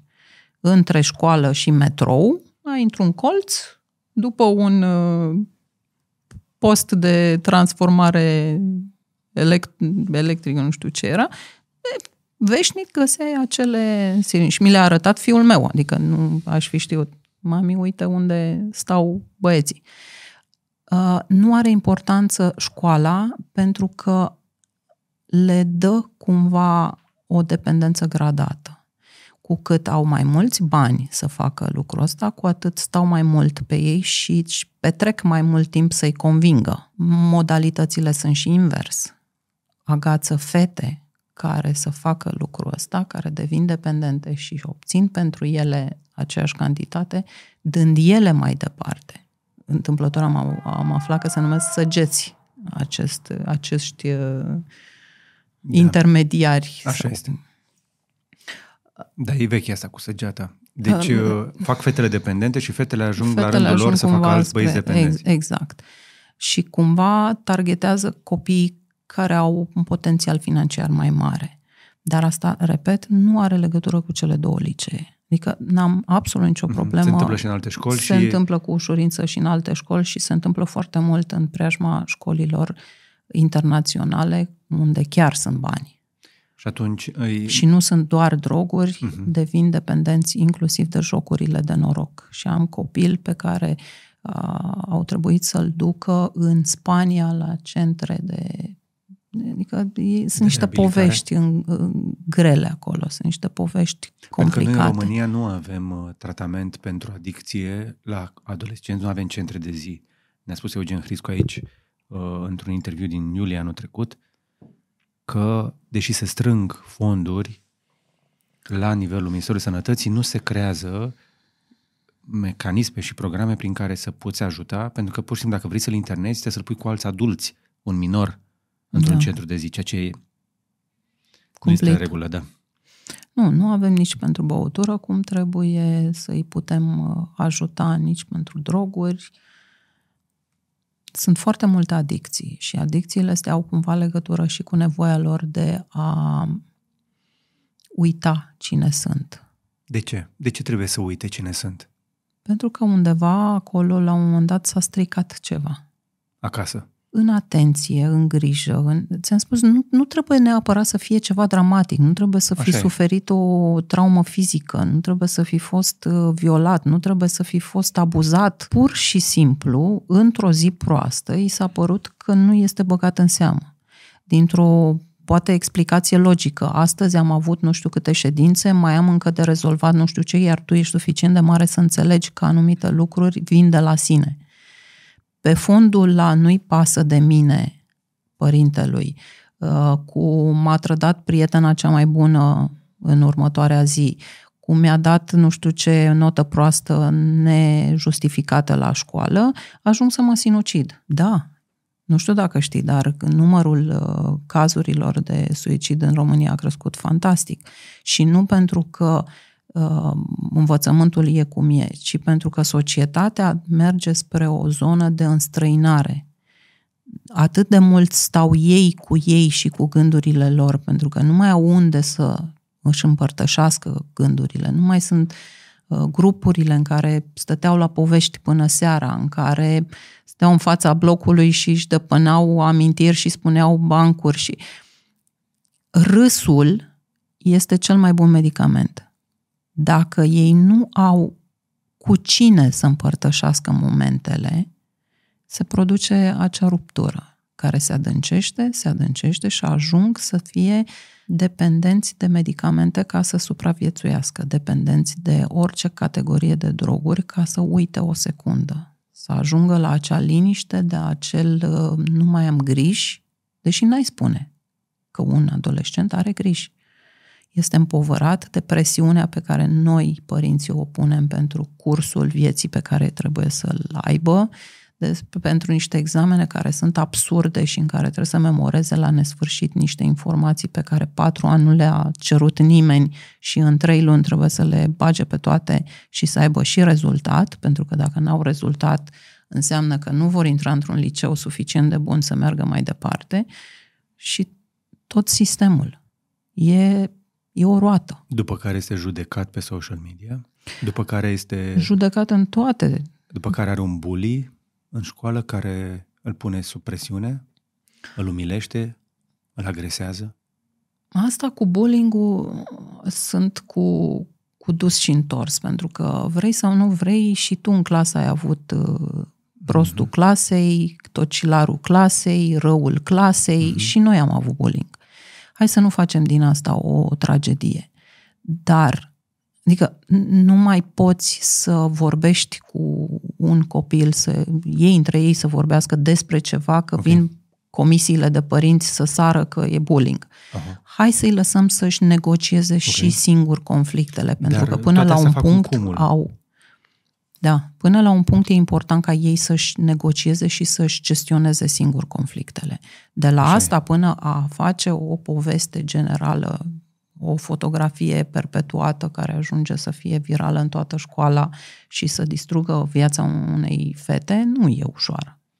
La asta mă refeream când spuneai că se adună un cumul de factori de presiune care ajung să împingă pe oameni care au toată viața înainte la decizii extreme.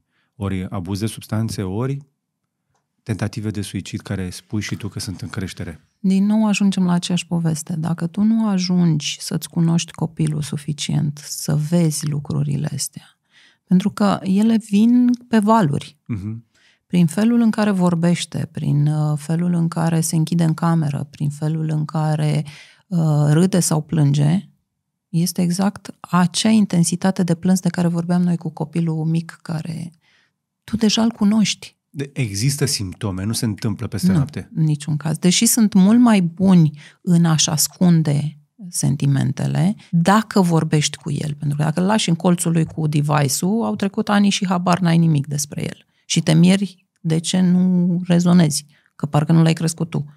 Nu, nu l-ai crescut tu. Bine, adevărul este că nici noi nu ne regăsim atât de mult în părinții noștri. Acest ecart între generații nu cred eu că s-a micșorat, din potrivă. Adică George. părinții mei au putut să-mi dea doar norme morale, dar nu sfaturi de business. Nu, pentru că nu aveau experiența necesară. Pe de altă parte, trebuie să înțelegem și partea reversul medaliei. Sunt zile în care te târăști până acasă de obosit ce ești. Da. Deci trebuie să înțelegem că echilibru și educația în casă nu reprezintă un ochi 24 în 24 doar pe un singur lucru. Sunt zile în care spui doar astăzi îl las să facă ce vrea și mă uit și eu la film sau stau la un pahar de vin cu muzica preferată.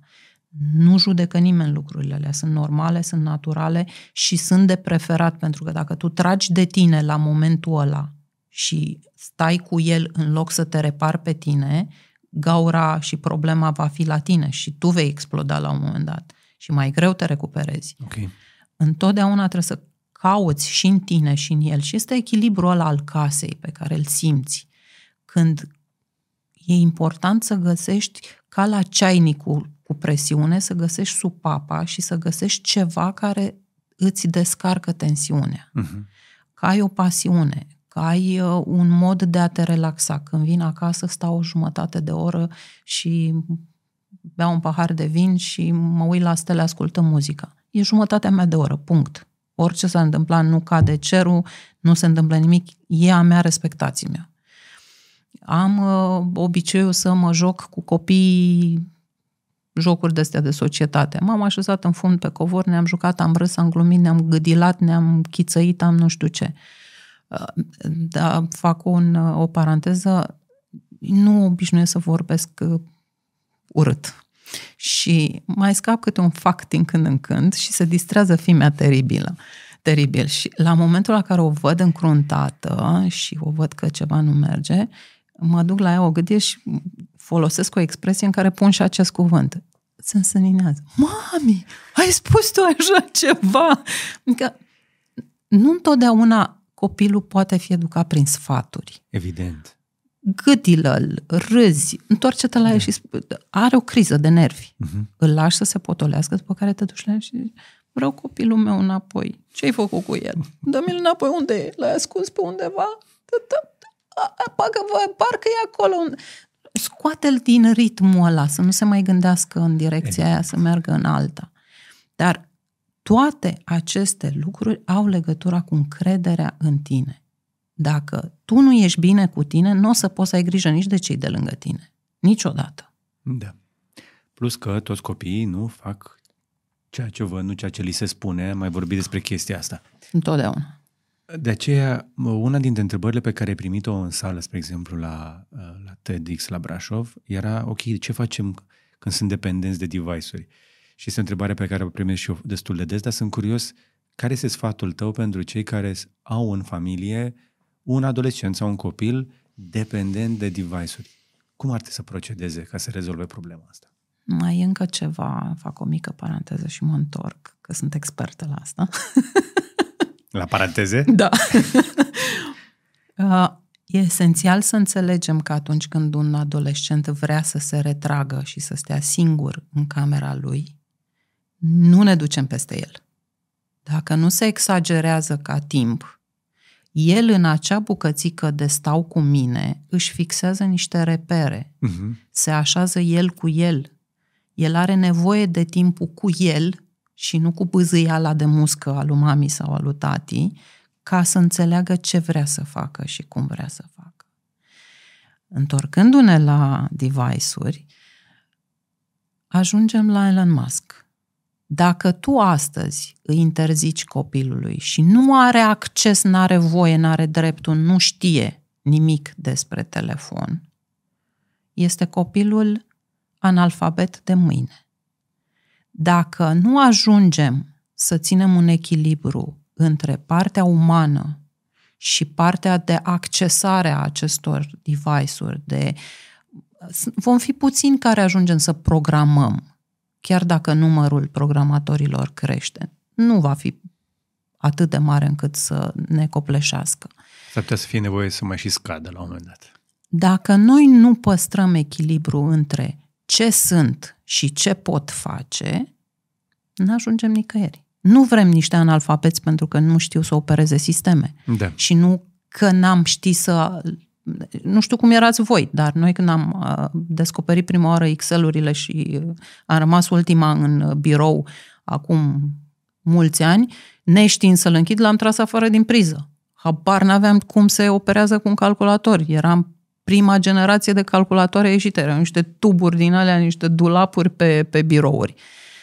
Dacă nu sunt capabili să înțeleagă cum funcționează, nu să-l scoată din priză sau să-l închidă, sunt analfabeți. Nu vrem analfabeți. Mai fac și o, o, o, o paranteză în paranteza ta. Așa.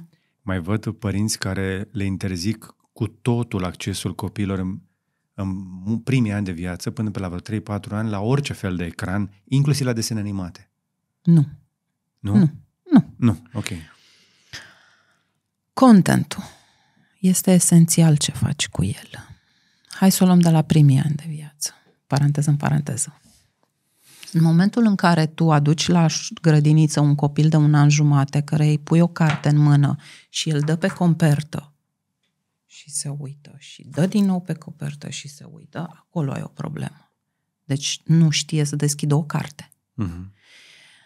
Dar dacă la 2 ani, un an jumate, 2 ani, el are nevoie de informație vizuală pentru că începe să-și așeze niște principii în cap. Contentul pe care îl dai e important. Dacă tu îi dai niște desene constructive și nu neapărat violente, el își va lua de acolo informația pe care o va îmbunătăți cu altceva, pe care va construi mai departe cu ce vine în etapa următoare.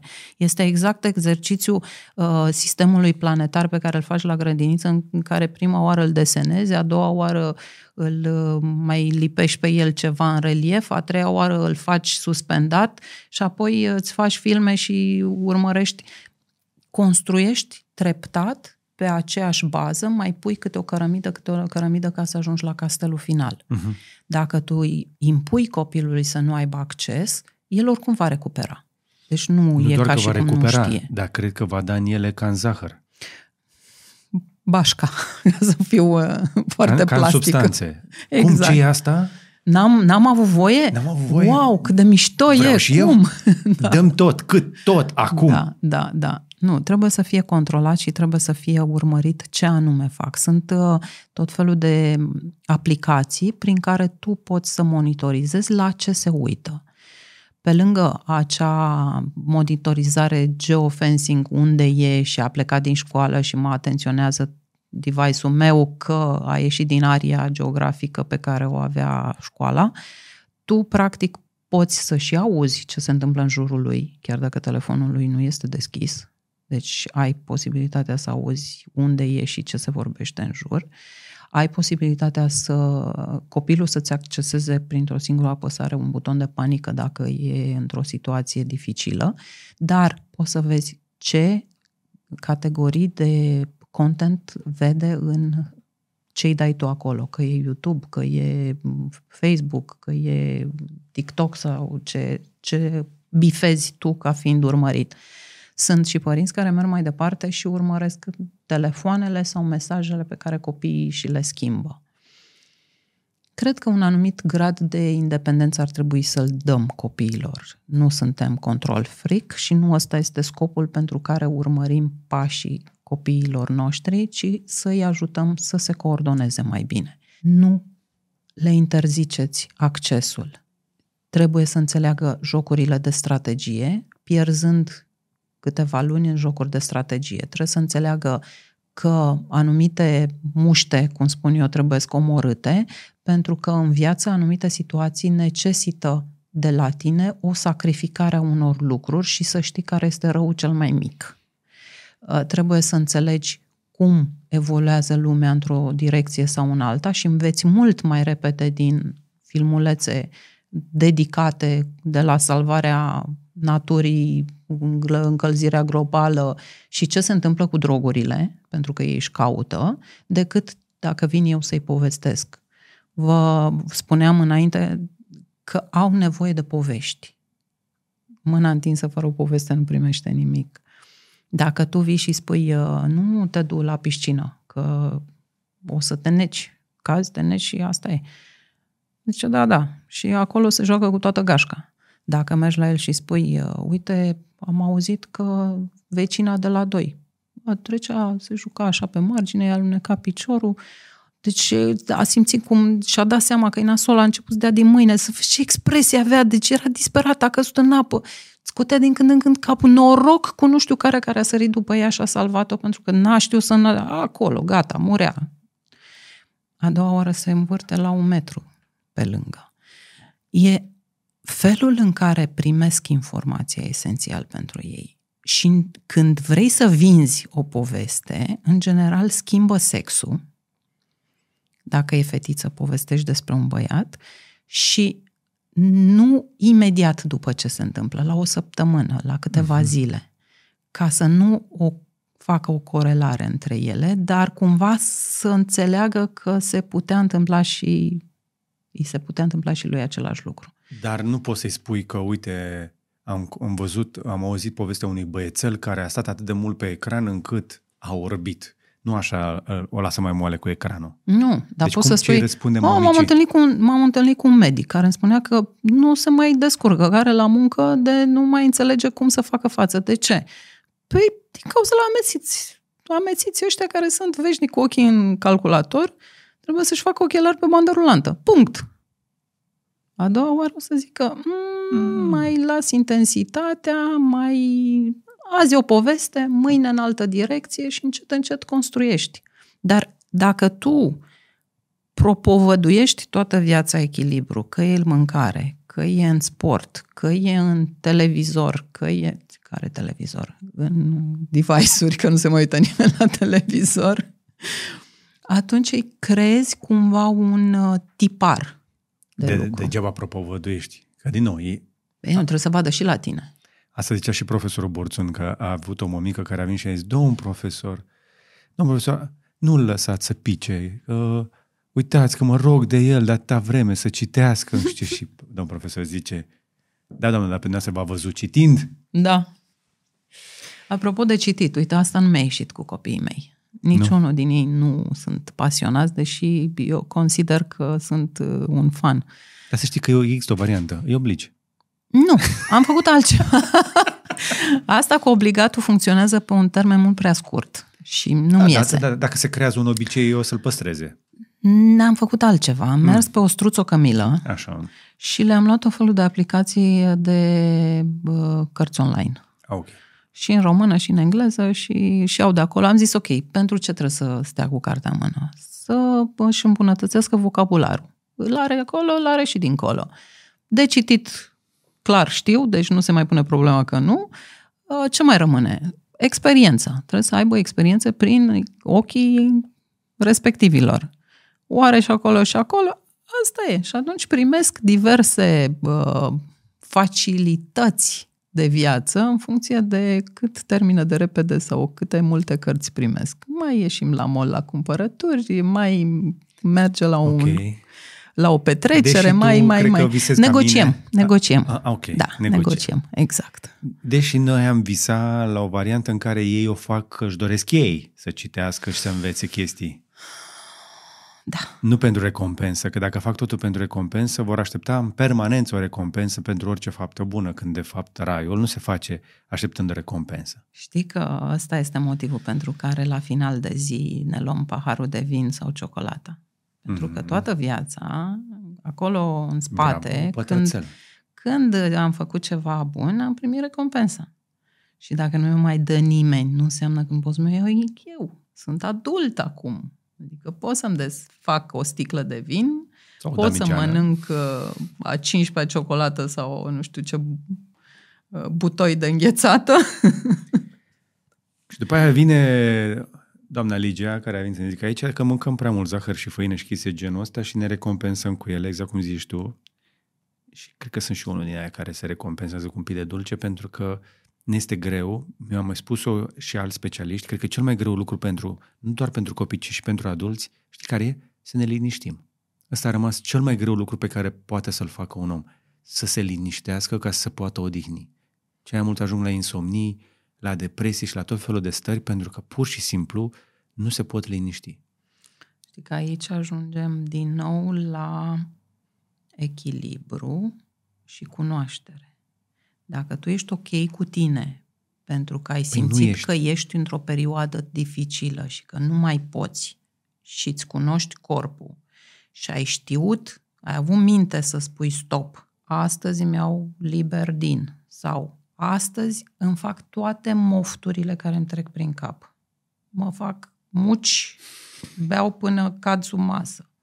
Uh, stau la filme de dimineața până seara și mă uit la filme de Crăciun. Nu știu, orice îți vine prin cap. Plec și stau pe munte o zi.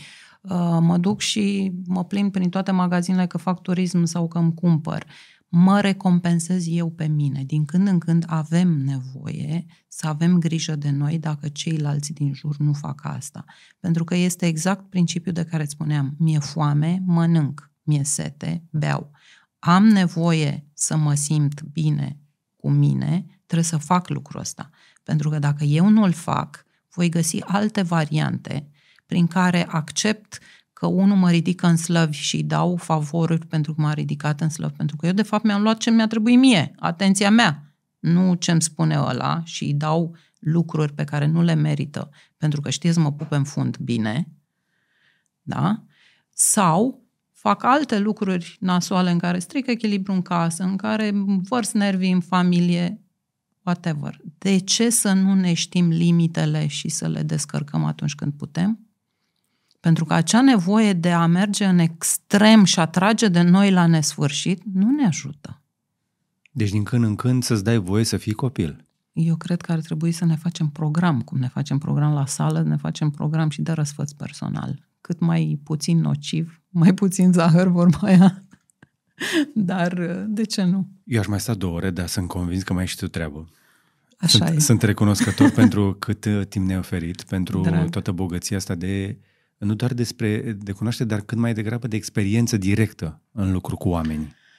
Și cred că avem nevoie de genul ăsta de discuții. Faptul că atâția ani de zile am lucrat uh, cu părinți, cu copii, mă întâlnesc cu adolescenți care mi-au venit în grădiniță la trei ani și îmi povestesc despre experiențele lor de viață și îmi sar de gât în mol și spun cât de fericită sunt cu noi iubit și eu mă și zic, oh, unde era găgălicea de... Sau vin să-mi spună părinții. De regulă părinții sunt cei care vin să-mi spună cu, a, am luat nu știu ce premiu la matematică, a intrat la facultate, nu știu. Ei când vin, vin și îmi povestesc de astea de viață, nu de... Bineînțeles. Așa.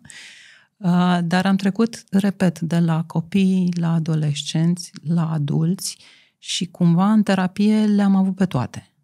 Și uh-huh. experimentând atât de multe lucruri, uh, tocmai pentru că timpul a fost scurt, am alunecat de la una la alta pentru că am simțit nevoia cumva să împărtășesc din ele. Nu vă mai încăpățânați să demonstrați la nesfârșit. Învățați să trăiți. Dacă odată pe zi nu știi să te oprești și să te gândești la tine și la ce poți să faci tu mai bun pentru tine, ca să ai forță să duci în spate casă, familie, job, la un moment dat clachezi. Caută ceva, ceva care da. să te scoată din rutină, un hobby, o pasiune. Caută scânteia, bucuria aia de viață. Poate găsim o scânteie. Mulțumim, Felicia. Cu drag. Uh, cei care vor să te urmărească, unde te pot găsi? Că știu că mai crezi și uh, content video. Uh, mai faci la TV? Mai lucrez cu canal de pe Consilier de Vedete, Medica TV, Academia Părinților, Gold FM. Cred că mai e un radio pe la Arad care constant mă băze. Nu poți să intri azi, te rog, eu mult intră astăzi. Ok. Uh, repet, viața mea este... Mă joc frumos cu viața mea. Și dacă pot să ajut într-o direcție, nu mă dau la o parte. Mare lucru. Mulțumesc încă o dată mult că ai venit. Poate ne mai vedem. Poate, fa- drag. poate ne fac cei care s-au uitat uh, la discuția de astăzi o listă de întrebări pentru poate încă o ediție. Îmi place când pot să am discuții cu um, nu doar cu oameni specializați în copii, ci mai ales cu femei, care să, pentru că exact ce spuneam la început, al șaselea simț, uh, mie îmi place să mă leg un pic de metafora asta că ai cu bărbații care aud un copil plângând. Dar mai e una, că o femeie deșteaptă își dă seama de ce a făcut bărbatul după cum a pus mâna pe clanță. Eu cred că dacă ați, uh, am face toți acele cursuri uh, prin care ne dăm seama ce vor cei din jurul nostru, toți vom ști cum pune mâna pe clanță și de ce. Mm-hmm. Mm-hmm. Poate ajunge Sunt multe trucuri, de la cum te așezi pe scaun până la cum zâmbești, cum vorbești, ce spui. Aha. Avem multe. Poate că ne mai vedem. Dacă v-a plăcut așadar ce ați văzut astăzi, uh, dați cu like și cu share, poate mai vrea și altcineva să afle. Poate aveți un prieten, o prietenă, uh, cineva care ar putea să beneficieze de pe urma acestor idei. Sunt un punct de plecare, încă o discuție dintr-o serie, cu siguranță, despre care trebuie să mai povestim. Am auzit astăzi și câteva lucruri destul de dure despre ce se întâmplă cu generația actuală. Nu sunt doar vești rele, nu e mai rău la noi ca în alte părți, dar avem și noi problemele noastre pe care le putem rezolva dacă discutăm înainte de orice despre ele. Încă o dată îi mulțumesc Feliciei că a venit alături de noi, vă mulțumesc și vouă că v-ați uitat. Le mulțumesc însă mai ales membrilor noștri care ne susțin cu donațiile lor lunare și au văzut și acest interviu în avans și pentru asta le suntem recunoscători. Iar până data viitoare, să vă fie numai bine!